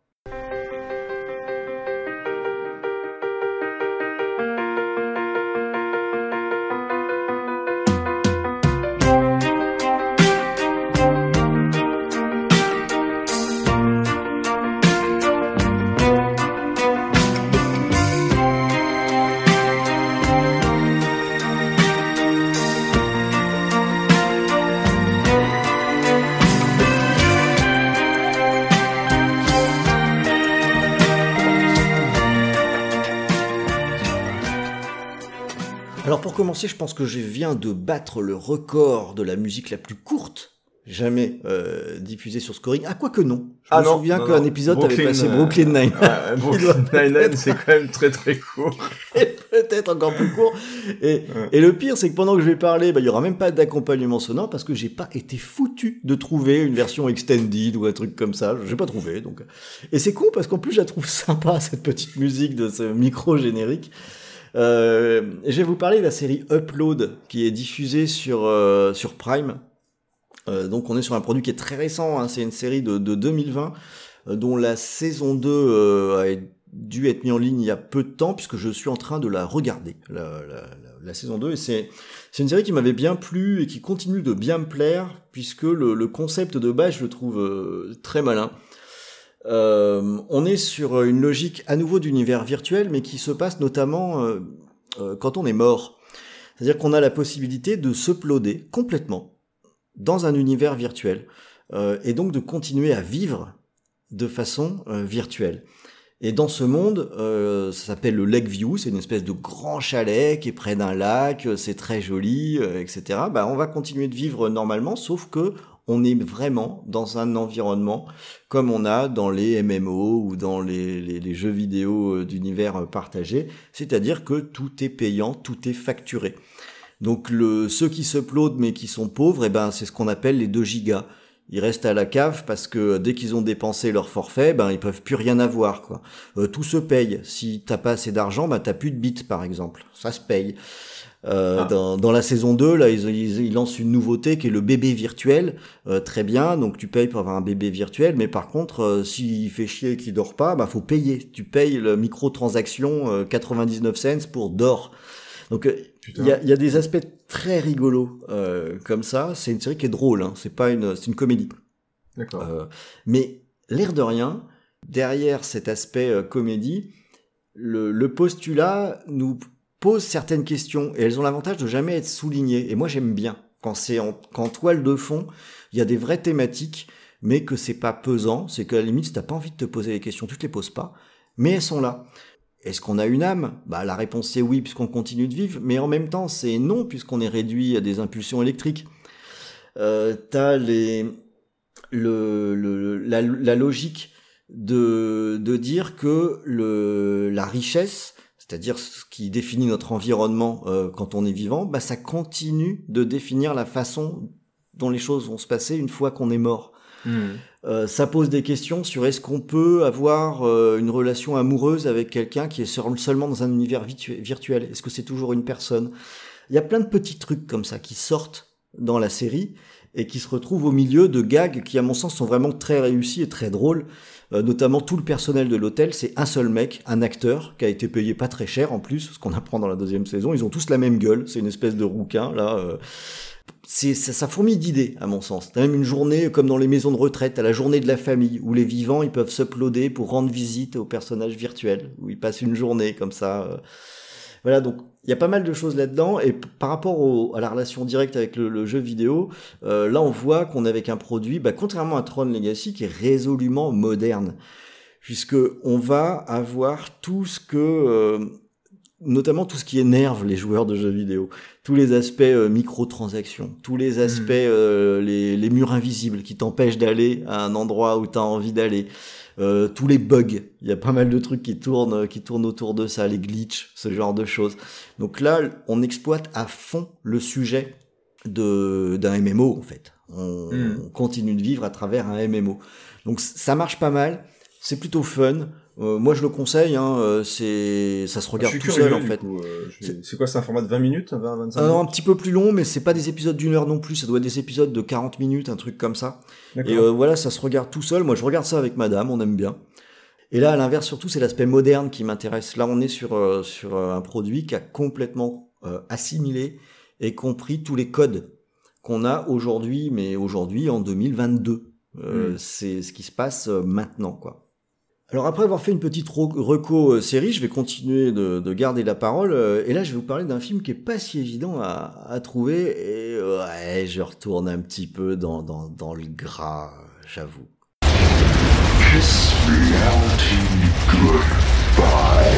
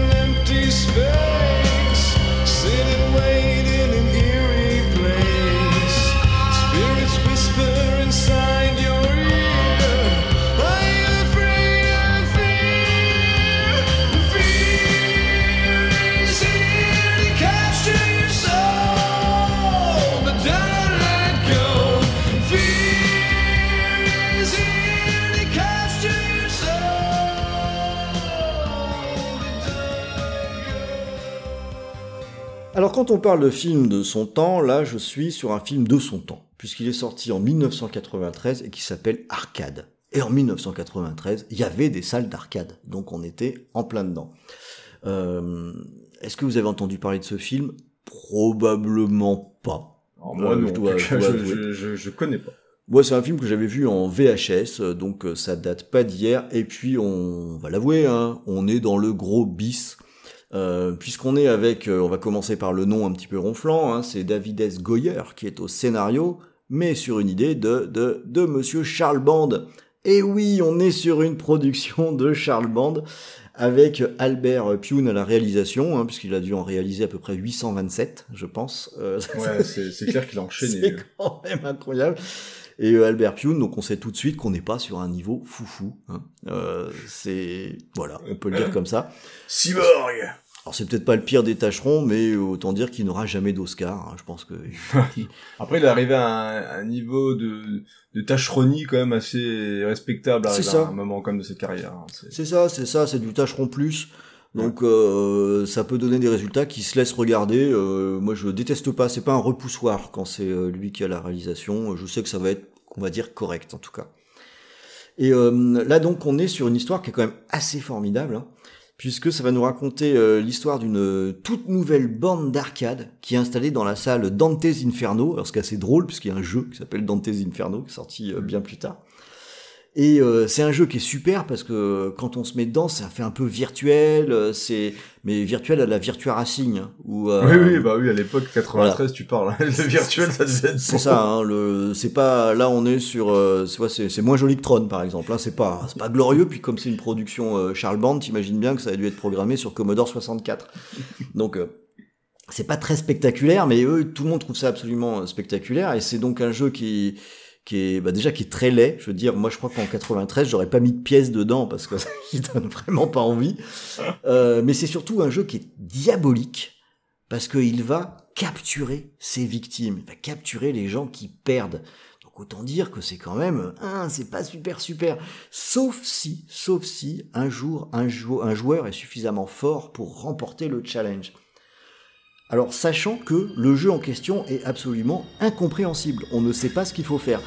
Le, on déambule, le, joueur déambule dans une espèce de labyrinthe, il y a une grosse boule qui lui court après.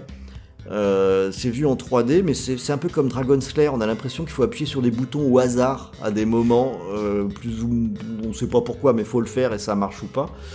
Donc autant dire que le skill n'est pas très présent. Mais, euh, mais pourtant, il, y a, il va bien entendu avoir un héros qui va réussir, euh, réussir à s'en sortir. Alors on est sur un film qui est sur un niveau de, de, de, de- crétinerie assez poussé. hein, voilà. N'ayons pas peur des mots. Euh, euh, pas de budget, des acteurs qui, qui voilà, ils, Qui jouent. ils ont, voilà, ils ont, au moins ils ont leur fiche sur IMBD. Voilà, c'est déjà ça, mais c'est pas pas la- la- l'atout majeur. Euh, les moyens, on détecte très très vite qu'ils sont particulièrement euh, limités. Mais vous me voyez venir, hein. Mais c'est pas mal. Mais l'histoire, elle est improbable, quoi. À quel moment t'as un mec, on, on laisse une bande d'arcade arriver comme ça, tranquille, peinarde, euh, aspirer des gens, et je pense qu'à partir du moment où il y en a un qui se fait aspirer, bah t'arrêtes, t'appelles la police. Ouais, mais ça se fait dis- discrètement, on le voit pas trop. En plus, le tenancier, euh, c'est Dante's Inferno. En fait, c'est l'histoire d'une bonne une borne d'arcade hantée, quoi. L'idée, elle est pas plus conne qu'une autre. Enfin, enfin, si, elle est conne, mais. Ah, mais euh, C'est quand même particulièrement con, parce que c'est pas parce que t'es hanté que tu arrives à, créer un jeu en même temps. il y, a- quand même euh, une adaptation de Stephen King avec une machine à repasser hantée. hein. On peut mettre plein de trucs hantés. Donc, pourquoi pas une, euh, une, borne d'arcade? Donc, oui, c'est con, bien sûr.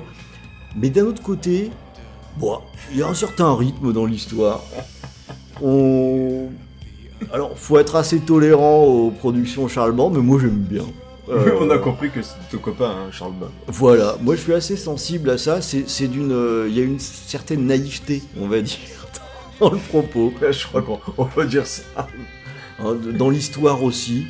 Donc, euh, ok, c'est con, mais c'est distrayant. C'est pas mal, quoi. Voilà, c'est.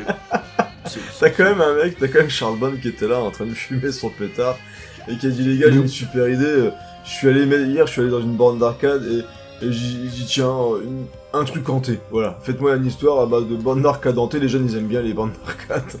Mais tu sais, c'est peut-être pour ça que j'aime bien ces films débiles aussi. Parce que moi, j'ai je- j'ai toujours aimé euh, ce moment où il y avait toutes ces productions à la con, et Charles Band était un spécialiste, où quand tu lis dans, dans Mad Movies les notules lunaires, t'as le pitch Ouais. du truc, et moi je me dis, bah, une borne d'arcade hantée Ouais. et puis, euh, J'ai et envie de voir ça moi. Et à un moment donné, c'est ce que tu dis, c'est que tu te dis, mais il y a un mec qui a lancé ça probablement, euh, pour- probablement que Monsieur Band, il était à une fin de, de soirée un peu arrosée. Euh, il avait repris des nachos. euh, Il lui restait 100 balles dans le portefeuille. Oui. Il Albert, je pas faire il a pris quatre tequila et il, il a vu, il a vu le, le- le- la borne 1942 dans un coin ou je sais pas quoi. Il s'est dit ouais, je crois que j'ai une idée. Et puis qu'on dit on le fait quoi. Et euh, quelque part, je trouve que il y a un aspect assez assez sympa. C'est attachant. Voilà, assez sympa. Moi, c'est quelque chose que j'aime bien. Alors, est-ce que, euh, parce que j'ai pas vu le film, est-ce que c'est aussi moche que l'année de sortie laisse euh, percevoir? Parce que Ah. 90 sans pognon, ça doit être bien moche quand même. Ouais, c'est plutôt bien moche, mais euh, mais l'avantage d'un film comme ça, c'est que ça demande pas de décor, quoi. Le, le, le décor, c'est une boîte de nuit avec juste un endroit avec une salle d'arcade, hein. donc. Le l'absence de pognon se fait assez peu ressentir. Alors, elle se fait ressentir quand on voit le jeu quand même. qui est quand même un peu problématique, mais Ah, J'ai très envie de jouer à ça. C'est- Ah ça, c'est vrai que c'est. Là, on se dit ouais, quand même, ouais, c'est pas ouais, ouais, pas le fantôme, le fantôme, il aurait pu faire un effort quand même. Il aurait pu s'appliquer un peu, bordel. Mais sinon, c'est pas le, c'est pas le pire, quoi. C'est pas le pire. Ça fait pas, ça fait pas partie de ces prods où il se dit, euh, ouais, on va faire un robot tueur. Et oui, bah oui, mais quand t'as pas de sous, un robot tueur, on voit qu'il est en carton, quoi. C'est, je suis désolé. euh, j'adore ta façon de le défendre et je suis, je suis curieux de découvrir Arcade. Alors bon courage pour le trouver maintenant. Hein. Euh, je sais même pas trop où ça se trouve, mais moi il m'est tout de suite venu en tête parce que voilà c'est un film que j'aime bien. Et puis aussi pour une autre raison qui est assez rigolote, c'est que le- la musique elle a été faite par euh, Alan Howard. Hmm. Euh, parce que souvent sur les productions euh, Charles Band, c'était Richard Band, hein, parce que voilà, il Ouais. pouvait payer moins cher, je crois, pour Ouais. que pour qu'il fasse les musiques. C'était pas un compositeur de fou, hein, mais c'est au moins qu'on puisse dire. Des fois, il sortait un petit thème sympa. Bon, mais avec un coup de bol. Et là, euh, Alan Howard, euh, je sais pas si vous vous souvenez qui c'est, c'est quand même le copain de John Carpenter. C'est celui qui fait les arrangements des, des compositions de, de Carpenter et qui a fait la musique là-dessus. Alors, je soupçonne quand même que euh, voilà, il a été payé un sandwich et un coca euh, pour une soirée de travail. Hein. Faut pas non plus, euh, pas non plus déconner. Donc, je, je suis d'accord que si on reprend euh, toute l'historique des émissions scoring depuis le début, je sais que ça n'arrivera pas en tête de liste, euh, ce qu'on ce qu'on vient de diffuser. Euh, mais quelque part, je trouve que ça tient quand même la route. Euh, je pense que vous allez me donner un peu de crédit parce que c'est une musique qui est bien dans son jus et que ça a toujours un petit peu de charme de d'a- d'avoir ça.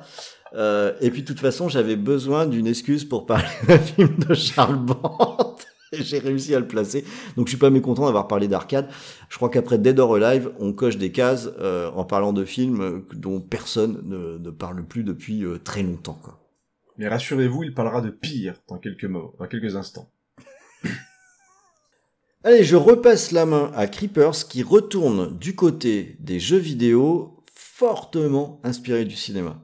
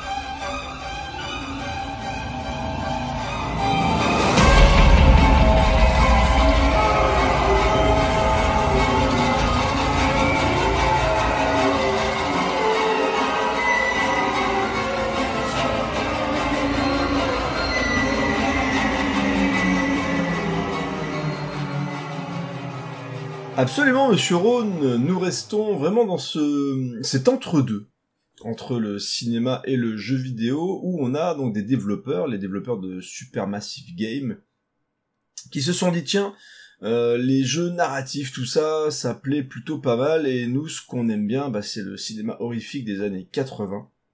Et on a bien envie de, de plonger les joueurs dans cette ambiance-là et de proposer une expérience entre le jeu vidéo et le film interactif. Et ça s'appelle Until Dawn, c'est sorti en 2015 sur PS4.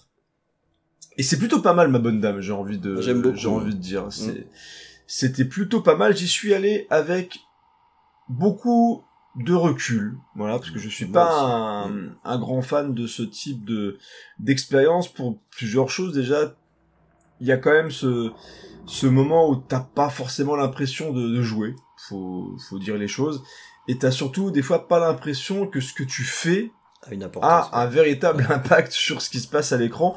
Donc il y a quand même ce côté un peu arnaque sur certains jeux comme ça où tu te dis bon bah non seulement je joue pas, mais en plus on me fait croire que ça va avoir une incidence et au final euh, il y a une micro un micro changement qui va se passer par-ci par-là et, et je me finalement se fait un petit peu chier.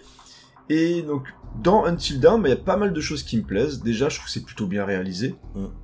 Il y a un soin qui a été vraiment euh, appliqué sur tout ce qui est euh, déjà personnage, Euh, vraiment les, les jeunes acteurs qui sont dedans.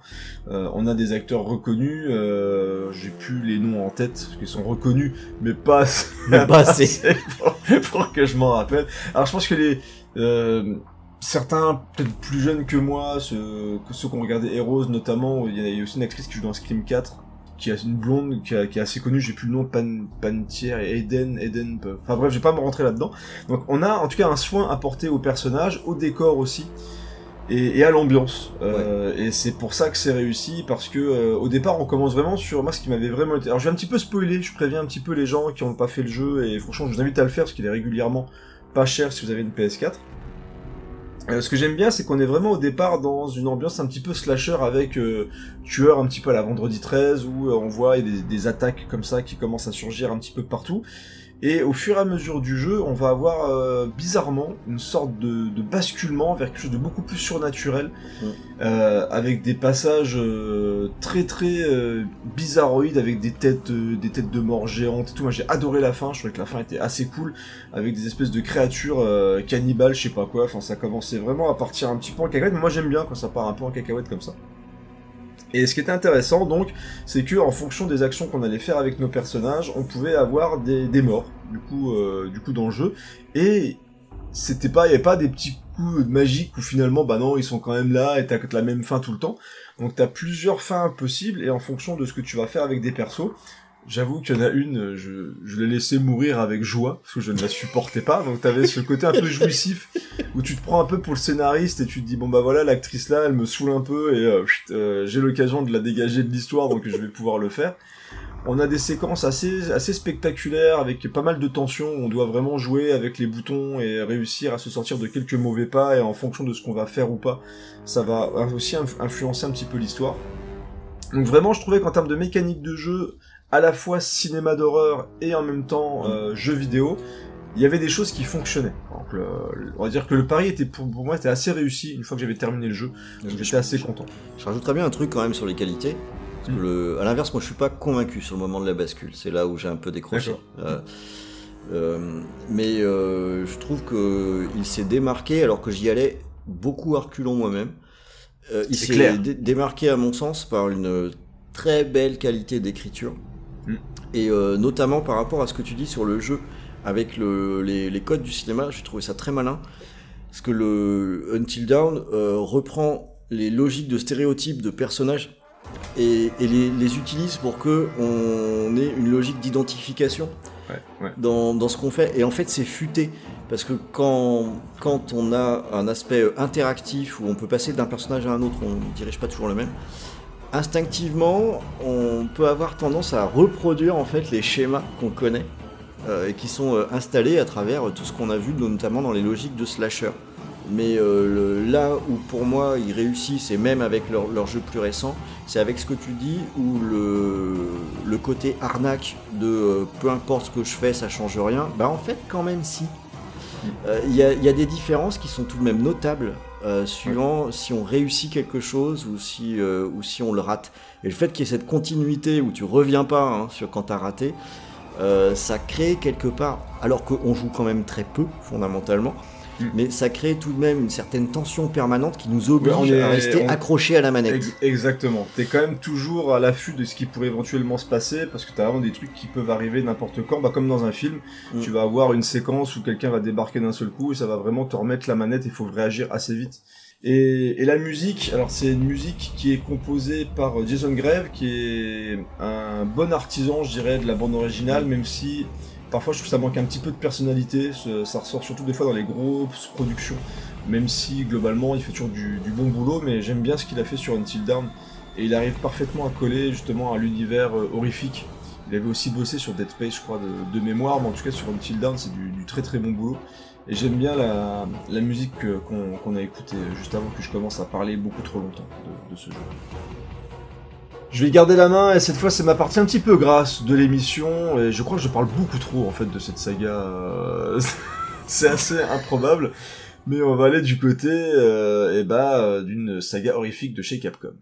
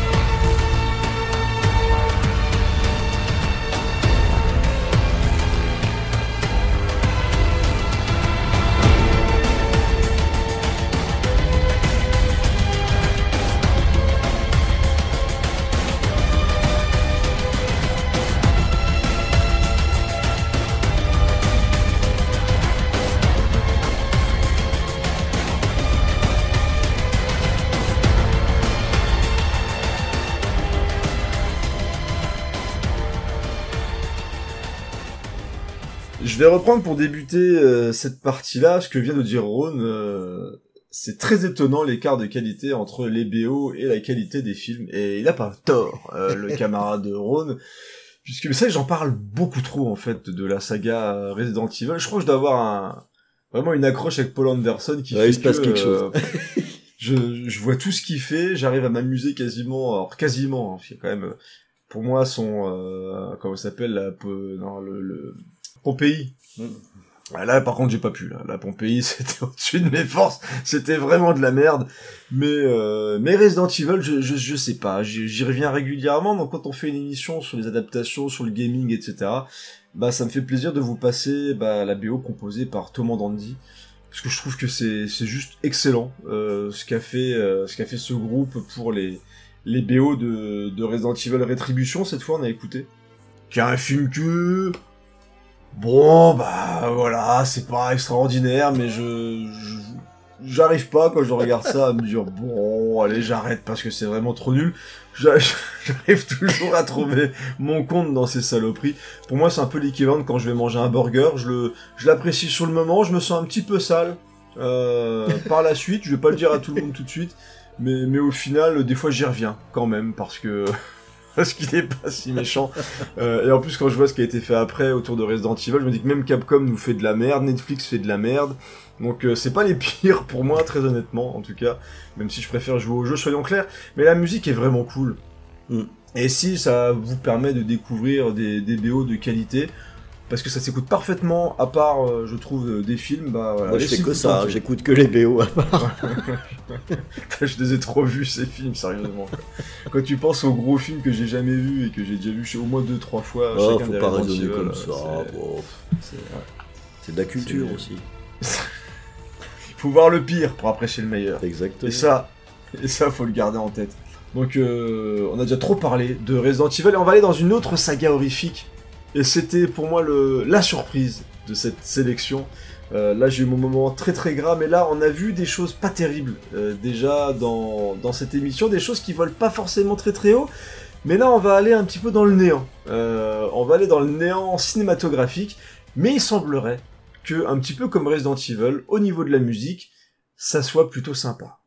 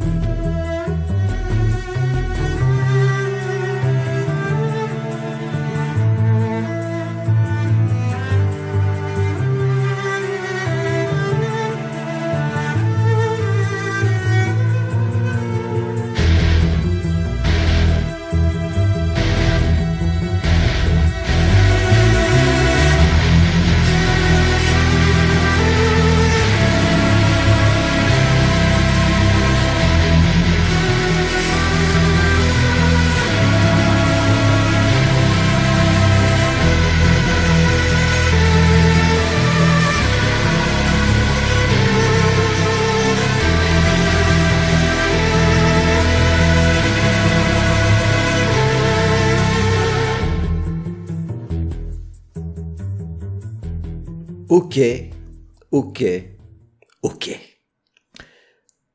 À un moment donné, je me suis dit sur ce sujet, euh, ça me semble difficile d'éviter d'aborder un film de Ball. Un seul, hein, faut pas déconner. Alors j'ai cherché. Je me suis dit d'abord, on va essayer de regarder. ce a- Voilà, on, on va déjà essayer de regarder ce qu'il a fait de meilleur. Alors là, ça n'a pas été très dur parce que il y a, il y a pas grand chose. Non. Mais même, même, dans, même dans ses meilleurs, c'est quand même pas terrible. alors c'est ça. Après, je me suis dit bon, on va quand même essayer de hiérarchiser euh, quoi, ce qu'il a fait de plus regardable. euh, écoutons les musiques. Ah merde, elles sont nulles. Bon, je me suis dit, on va essayer de regarder dans ces mauvais films, mais qui sont drôles. Ah mince, les musiques sont nulles.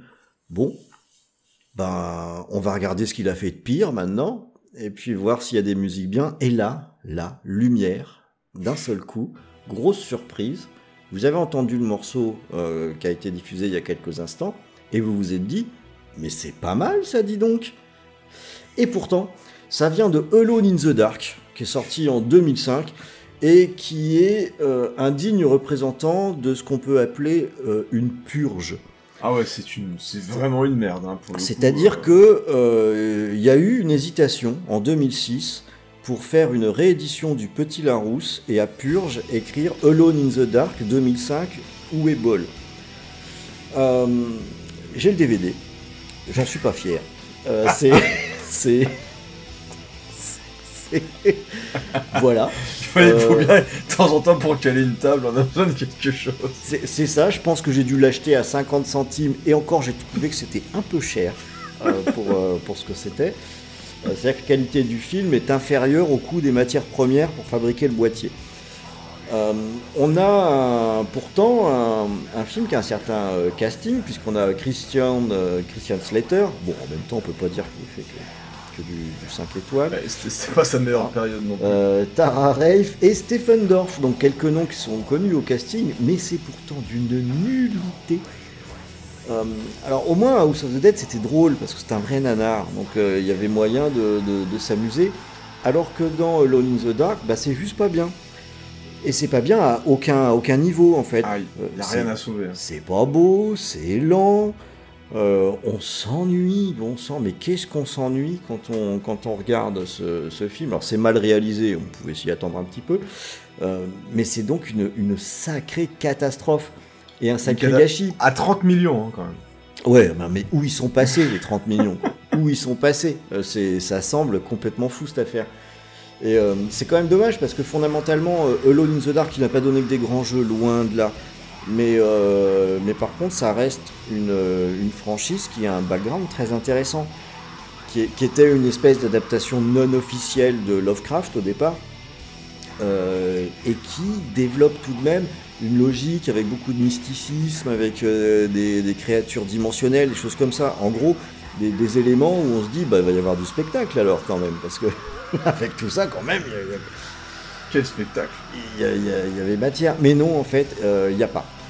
Euh, donc, c'est ma deuxième recommandation vraiment dans cette émission. Si vous ne l'avez pas vu, ben, tant mieux.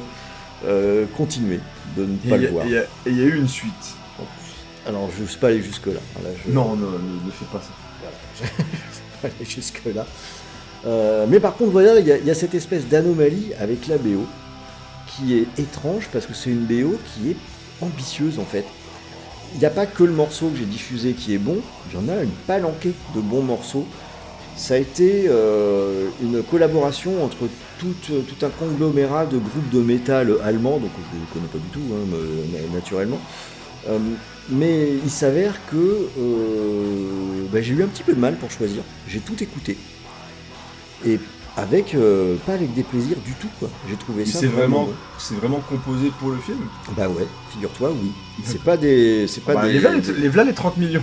Bah, c'est- franchement, je me demande, et c'est composé pour le film parce que t'as as pas mal de morceaux qui font directement référence à des éléments d'histoire, des trucs comme ça. Donc, euh, donc on est vraiment dedans. Le morceau que j'ai passé, c'est un groupe qui s'appelle euh, Apocalyptica. Oh, je connais pas. C'est, euh, Ouais, c'est assez connu. ah, voilà, moi j'y connais que dalle hein, en métal, hein, donc euh, le- les noms ne me disaient rien du tout. Mais euh, eux, par contre, j'ai l'impression qu'ils ont quand même pris le, le, le boulot au sérieux. Et euh, la BO, elle est longue, hein, c'est un double CD le truc, donc euh, t'as as quand même une sacrée série de morceaux.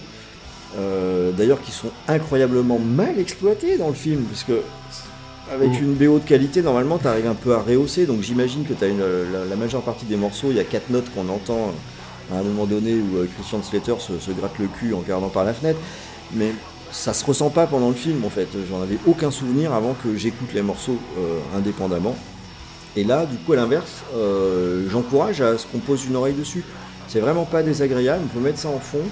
Euh, et même percuter sur des morceaux en se disant hey ça c'est pas mal ça peut rejoindre ma petite euh, ma petite playlist à, à un endroit ou à un autre parce que ça s'écoute tout seul et c'est vraiment qualitatif quoi Moi, le seul souvenir que j'ai du film, c'est la scène de cul sur Yusundur. ouais C'est. putain s'il te plaît C'était, mais. inattendu. En plus, comme tu te fais chier euh, 99% du film, d'un seul coup, il y a une scène de cul sur Yusundur, genre Seven comme ça. Ah, et puis, là- et puis t'en es même à dire Euh, pourvu qu'elle dure longtemps parce que ah c'est ouais, tout là, ce qu'il y a de mieux dans ce qu'on a, ce a vu. Ah, non, c'est- mais ce film, il est dégueulasse. Quoi. Et là, je me rappelle des créatures aussi. euh, ah là là, C'était moche, hallucinant, dégueulasse. Donc voilà, euh, Alone in the Dark, encore un film qu'on évoque assez peu hein, dans les podcasts et c'est bien, non c'est pas dommage finalement, faut, faut, faut, Et faut on maintenant, on sait pourquoi. Voilà, on sait pourquoi. Alors je, je vais garder la main et cette fois-ci je vais passer sur euh, un autre film également, enfin je vais dire également comme si je mettais ça au même niveau, mais pas du tout. Euh, je vais rester en tout cas dans la, dans la série B, mais là, ah, celui-là, il me plaît vraiment. C'est un de mes petits chouchous que je regarde régulièrement.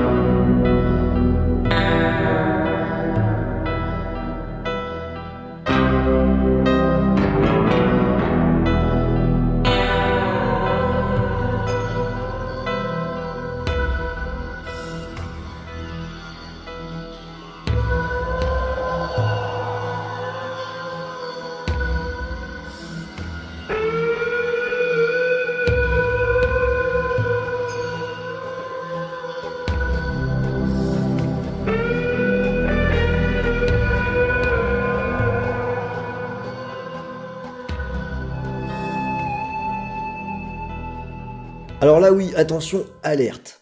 On est dans un film qui est pour moi le symbole du film de vidéoclub. Quoi. Et euh, c'est un petit peu un film de cœur que, que j'aime bien, puisque je vais vous toucher deux mots de Brain Scan, un film qui est sorti en 94, qui est réalisé par John Flynn, et euh, qui nous raconte euh, une histoire qui aurait pu être écrite par Charles Band, hein, je, vous le dis de suite, euh, puisque on est, euh, c'est l'histoire d'un gamin qui tombe sur un jeu vidéo, mais qui est vraiment trop cool, euh, parce que vraiment, enfin, on s'y croirait, on est pris dedans, etc.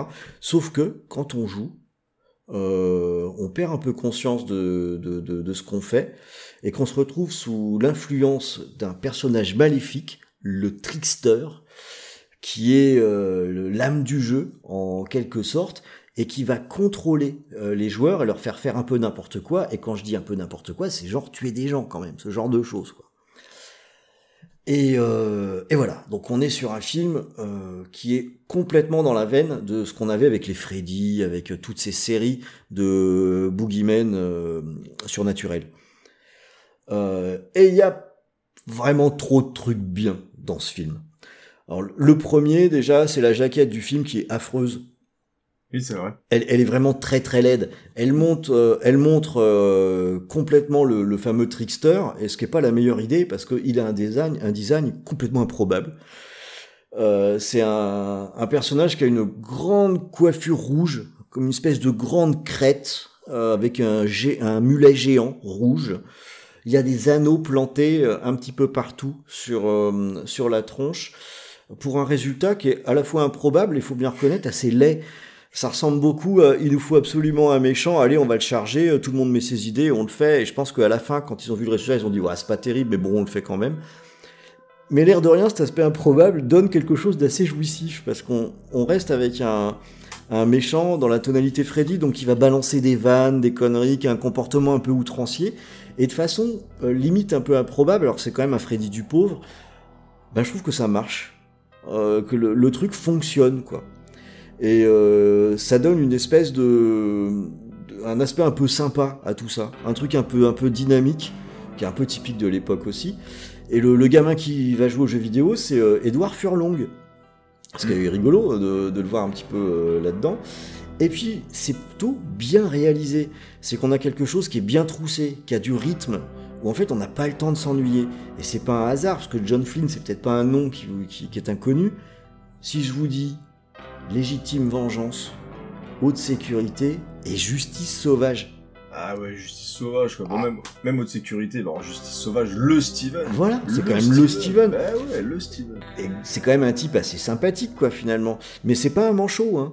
C'est que on est avec une série B qui avait dû coûter probablement le budget habituel, quoi, un truc du genre 15 millions euh, ou quelque chose comme ça. Mais c'est le film de vidéoclub. On a, euh, on a du rythme. On a euh, une histoire qui avance un peu tambour battant. On a des scènes fun. Euh, on a quelques petites scènes choc.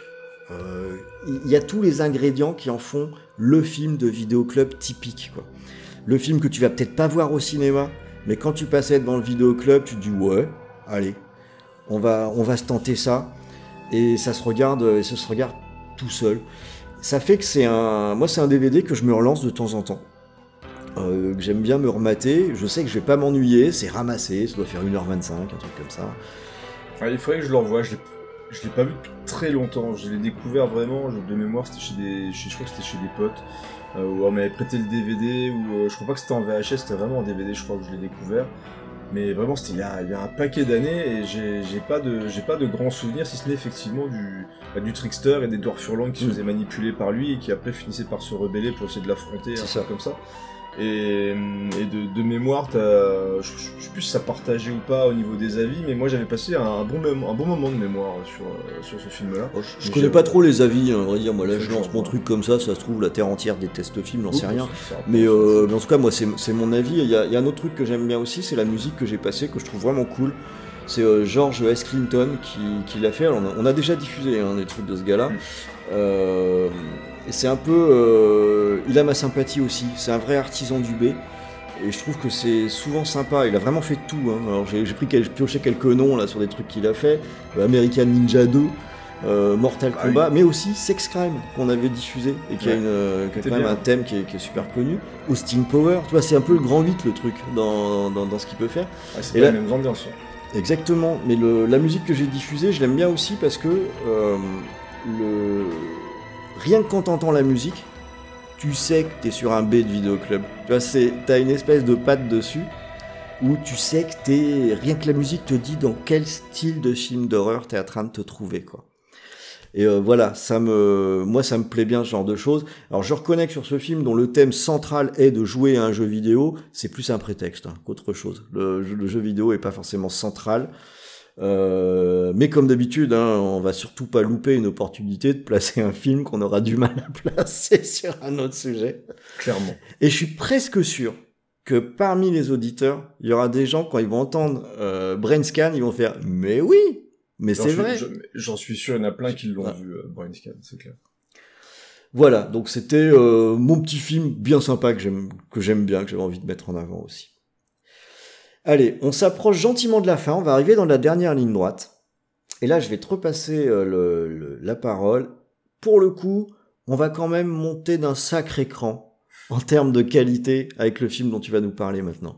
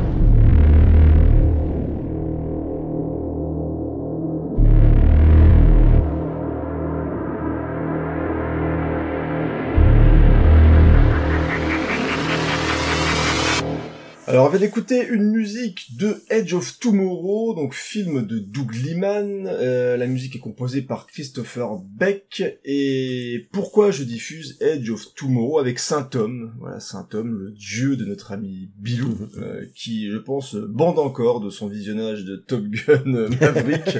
Euh, il avait l'air particulièrement excité en sortant de de la diffusion du film. Il paraît, mais, que euh, depuis, à- euh, il paraît que depuis, il éjacule à Mach 3. Ah, putain, la, la pauvre, je, on Ah la oui, c'est plaint. pas facile. Nous sommes de, de tout cœur avec toi. Euh, en jouant du volleyball en plus. Euh, incroyable.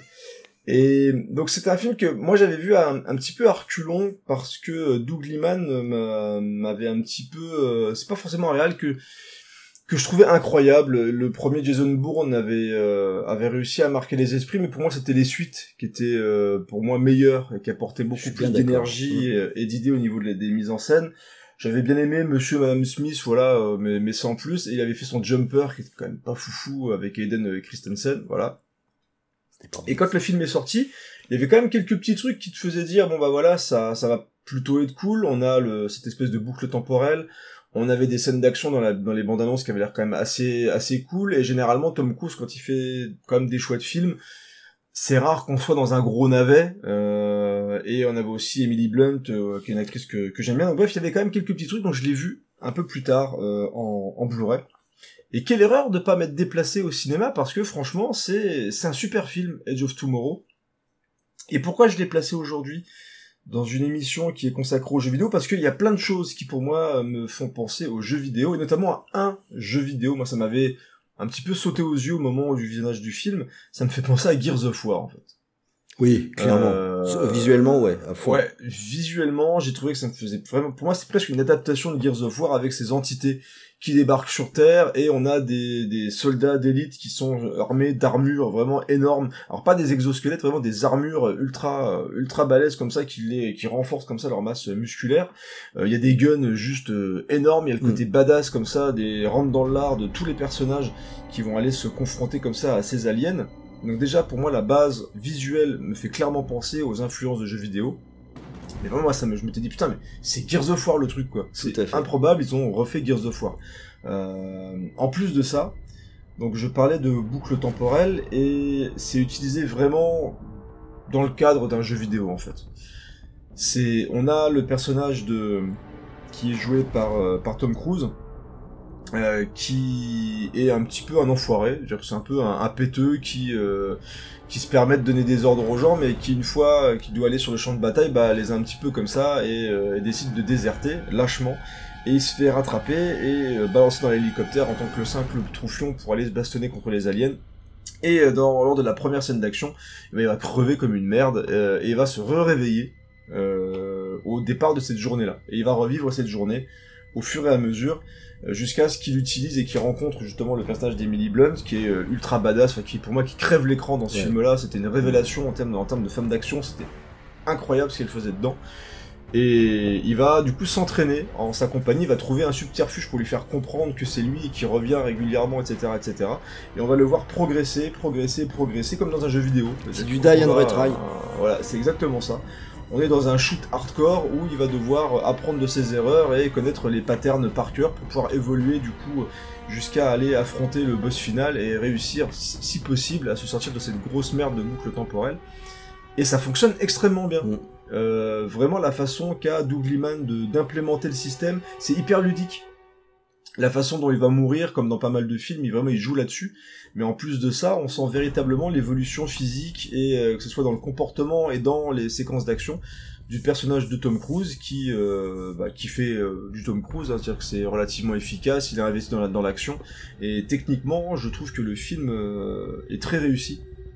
Alors concernant la musique, donc c'est Christopher Beck qui s'occupe de, de tout ça. C'est pas formidable. Je vais un petit peu faire mon rôle là pour le coup. Euh, C'est-à-dire que c'est une, une BO qui dans son ensemble est pas formidable. Il y a des morceaux qui sont assez courts. Et par contre, le morceau qui a été diffusé, je le trouve plutôt efficace dans sa montée en pression. Euh, ça marche bien et ça correspond un petit peu à l'état d'esprit, je dirais, du début du film où le où le personnage de Tom Cruise va se retrouver un petit peu malgré lui à devoir aller botter des culs et se faire massacrer. Donc euh, c'est c'est plutôt du bon boulot. En plus, on est sur, sur quelqu'un qui euh, a notamment fait la musique de La Reine des Neiges, si je dis pas de bêtises. Donc on est vraiment euh, à l'opposé de ce qu'il proposait euh, sur ce film-là. Donc au niveau du de la musique de blockbuster d'action, on est dans les rangs. Voilà, rien de forcément exceptionnel, mais on est dans l'efficacité.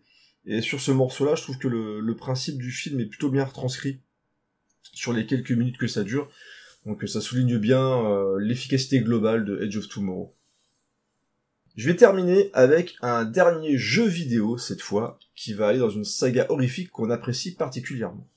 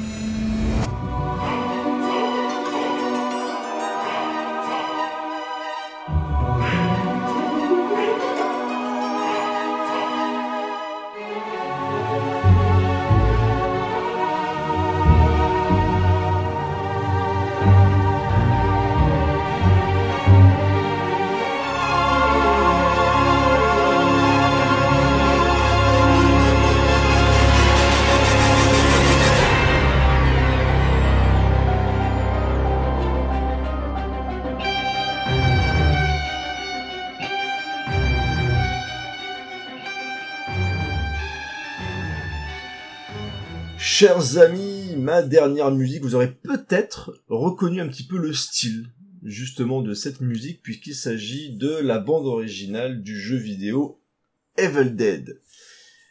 On est vraiment dans l'actu là pour le coup Mhm. puisque le jeu est sorti il y a pas longtemps. Euh, Comme on a repoussé l'émission, bah, j'ai euh, rajouté ce petit euh, ce petit morceau là parce que bah j'étais plutôt content de parler du jeu vidéo Evil Dead parce que je l'aime bien.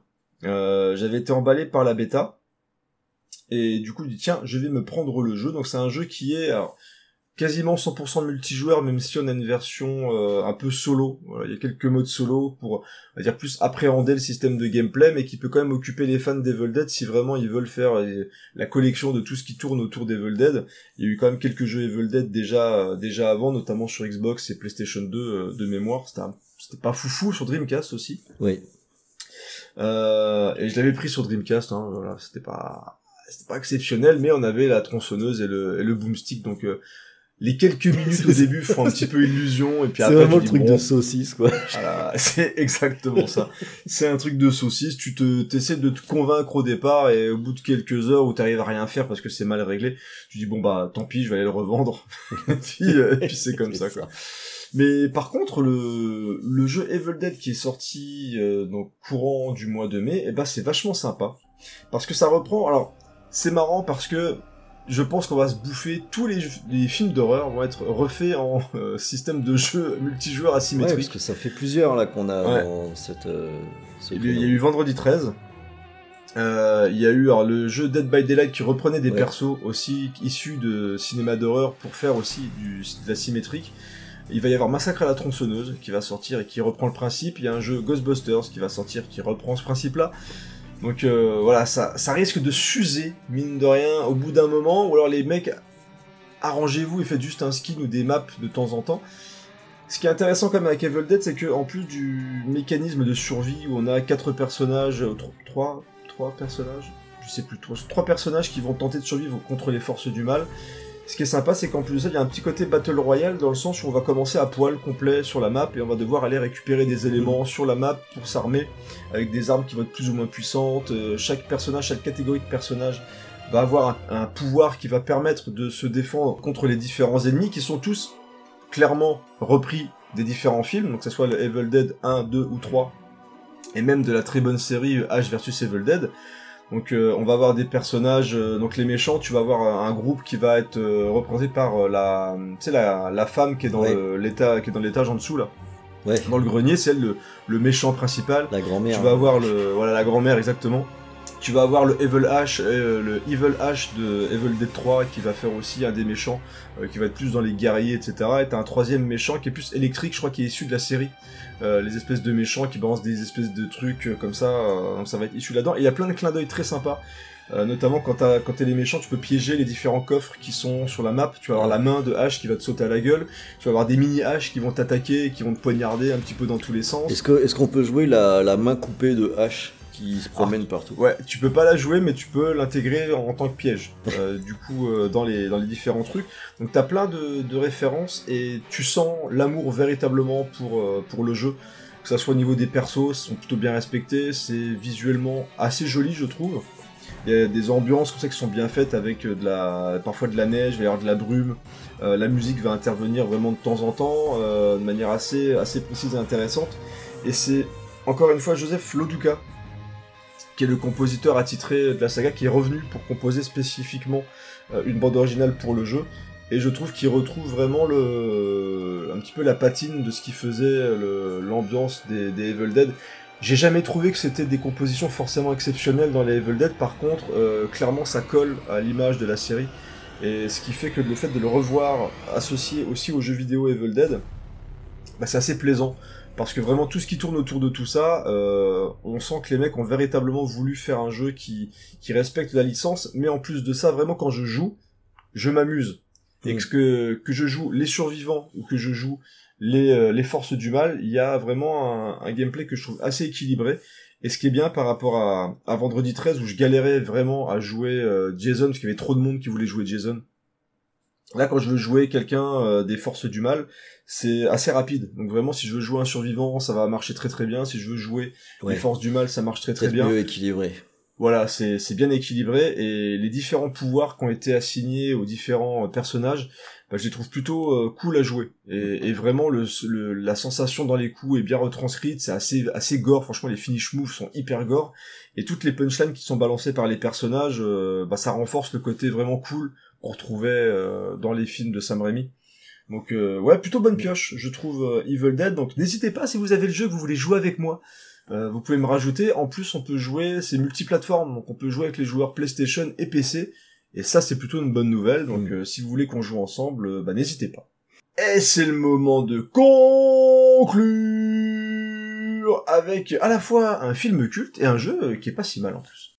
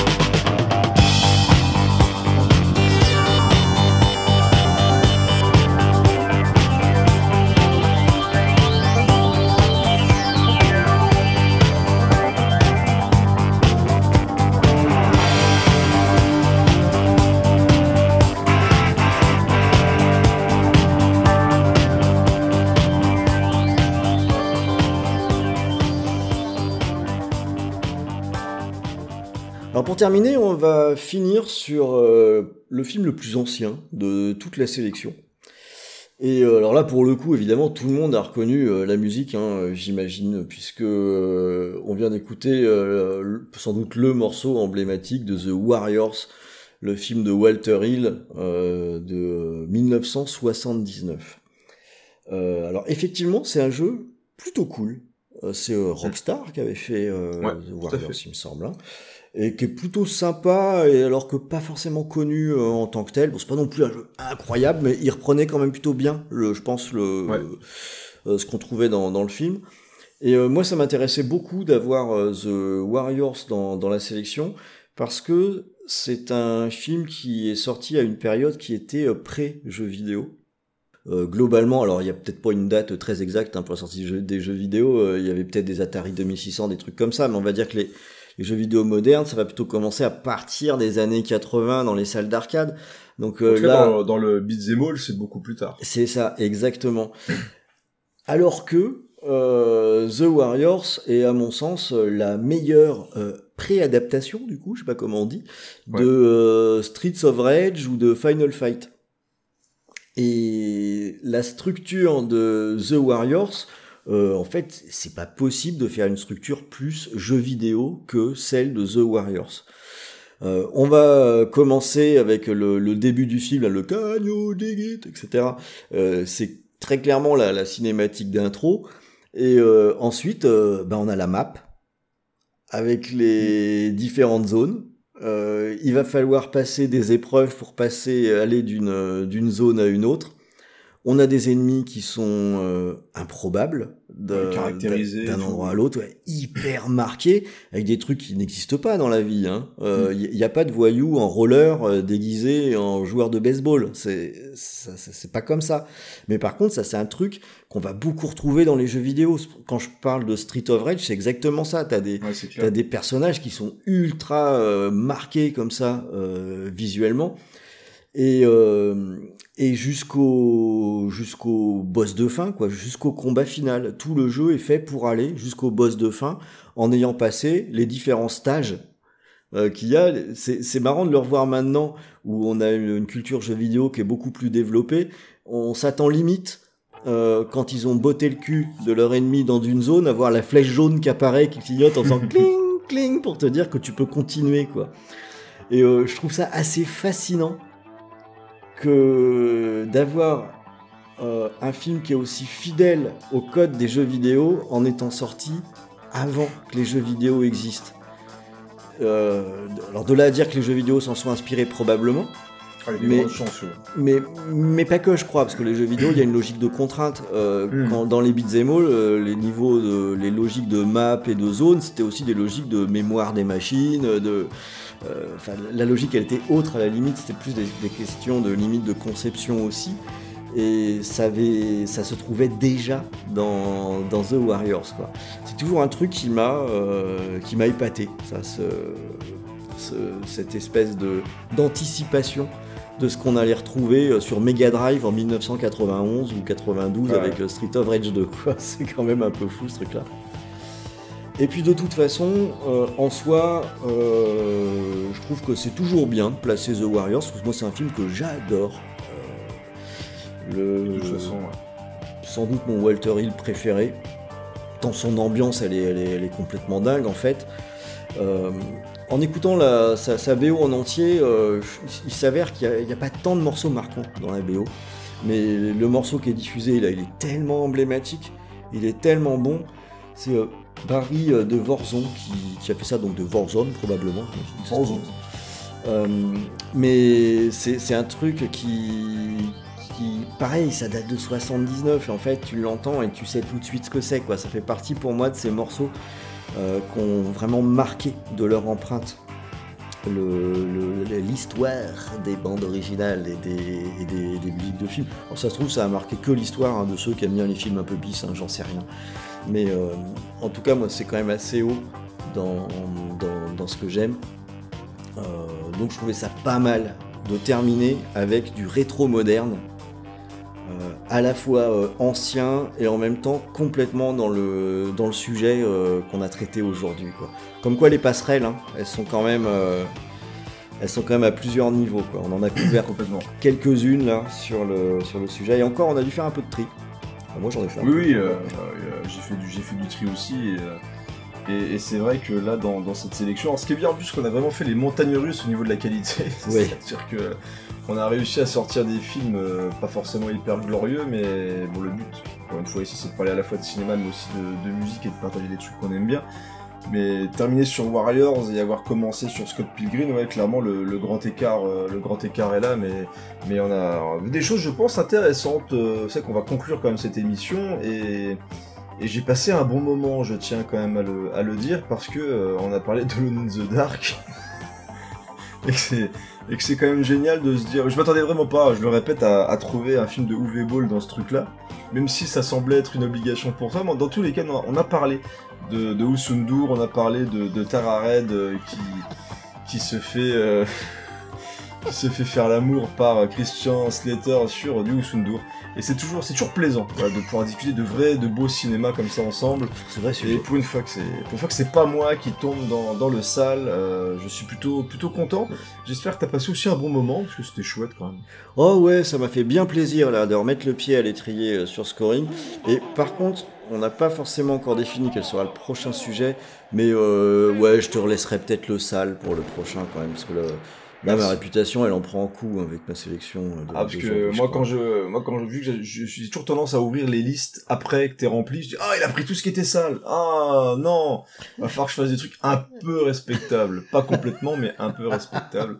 Euh, et dans tous les cas, on espère que vous aussi vous avez passé un, un bon moment et n'hésitez pas à nous dire si dans les les différents films sélectionnés, il y a quand même des trucs un peu obscurs hein, du côté de Chiron, mine de rien, même si bah, je pense que Brainscan est assez connu, mais est-ce que vous aimez Brainscan Est-ce que vous avez vu Arcade de Albert Pune? Euh, ce film improbable avec une euh, bande d'arcade hantée Je me remettrai pas de ce truc-là. J'irai voir la bande-annonce parce que je suis assez curieux de voir ce que peut Oh, donner un film d'Albert Pune avec une bande d'arcade hantée. Et puis bah n'hésitez pas voilà à nous dire ce que vous avez pensé de l'émission, de la sélection, etc., etc. Comme d'habitude avec euh, euh, sur Discord, sur Facebook, sur Twitter, sur Instagram. euh, on, on est présent, on vous répond et on, et on discute avec vous. Hein. Eh ben sur ces bonnes paroles, on va s'arrêter ici. Je sais pas trop quand ça va diffuser. L'été commence à s'approcher euh, un Mm. petit peu. Euh, on devrait tout de même avoir encore quelques munitions avant les vacances quand même, je pense. Quelques petites surprises aussi euh, qui, qui vont arriver, euh, peut-être avec euh, avec une présence de Creepers et moi-même dans un podcast euh, autre. Autre, ouais, mais on va défendre les causes importantes. C'est ça, c'est ça. Vous savez à quel point on, on- on est là pour défendre les choses qu'on aime et nous ne laisserons pas de sombres individus salir la mémoire du cinéma. Voilà, Exactement. Ça va être ça notre nouvelle mission. Ce sera notre bannière euh, de dorénavant. Et on le portera très très haut. C'est ça. Voilà, nous allons défendre le grand cinéma. Comptez sur nous. Allez, camarades Bourinos, camarades Bourinas, à la prochaine pour de nouvelles aventures sur VHS et Canapé. Salut Something's out there. Something that forced its way into our world. Listen up! Come get some. Come get some. All right. Come get some. Come get some. Shout out to Sam Raimi, Come get some. Bruce Campbell. Haha, get yeah.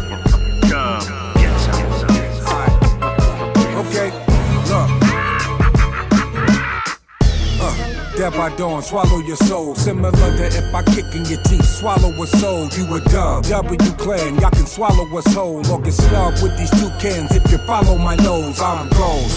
Take a shot from the grassy knoll. I can school you with the Draco. This ain't the grassy knoll. Under siege, feel like Waco. Y'all should already know. Got this red dot mark on you, marks like ready go. You.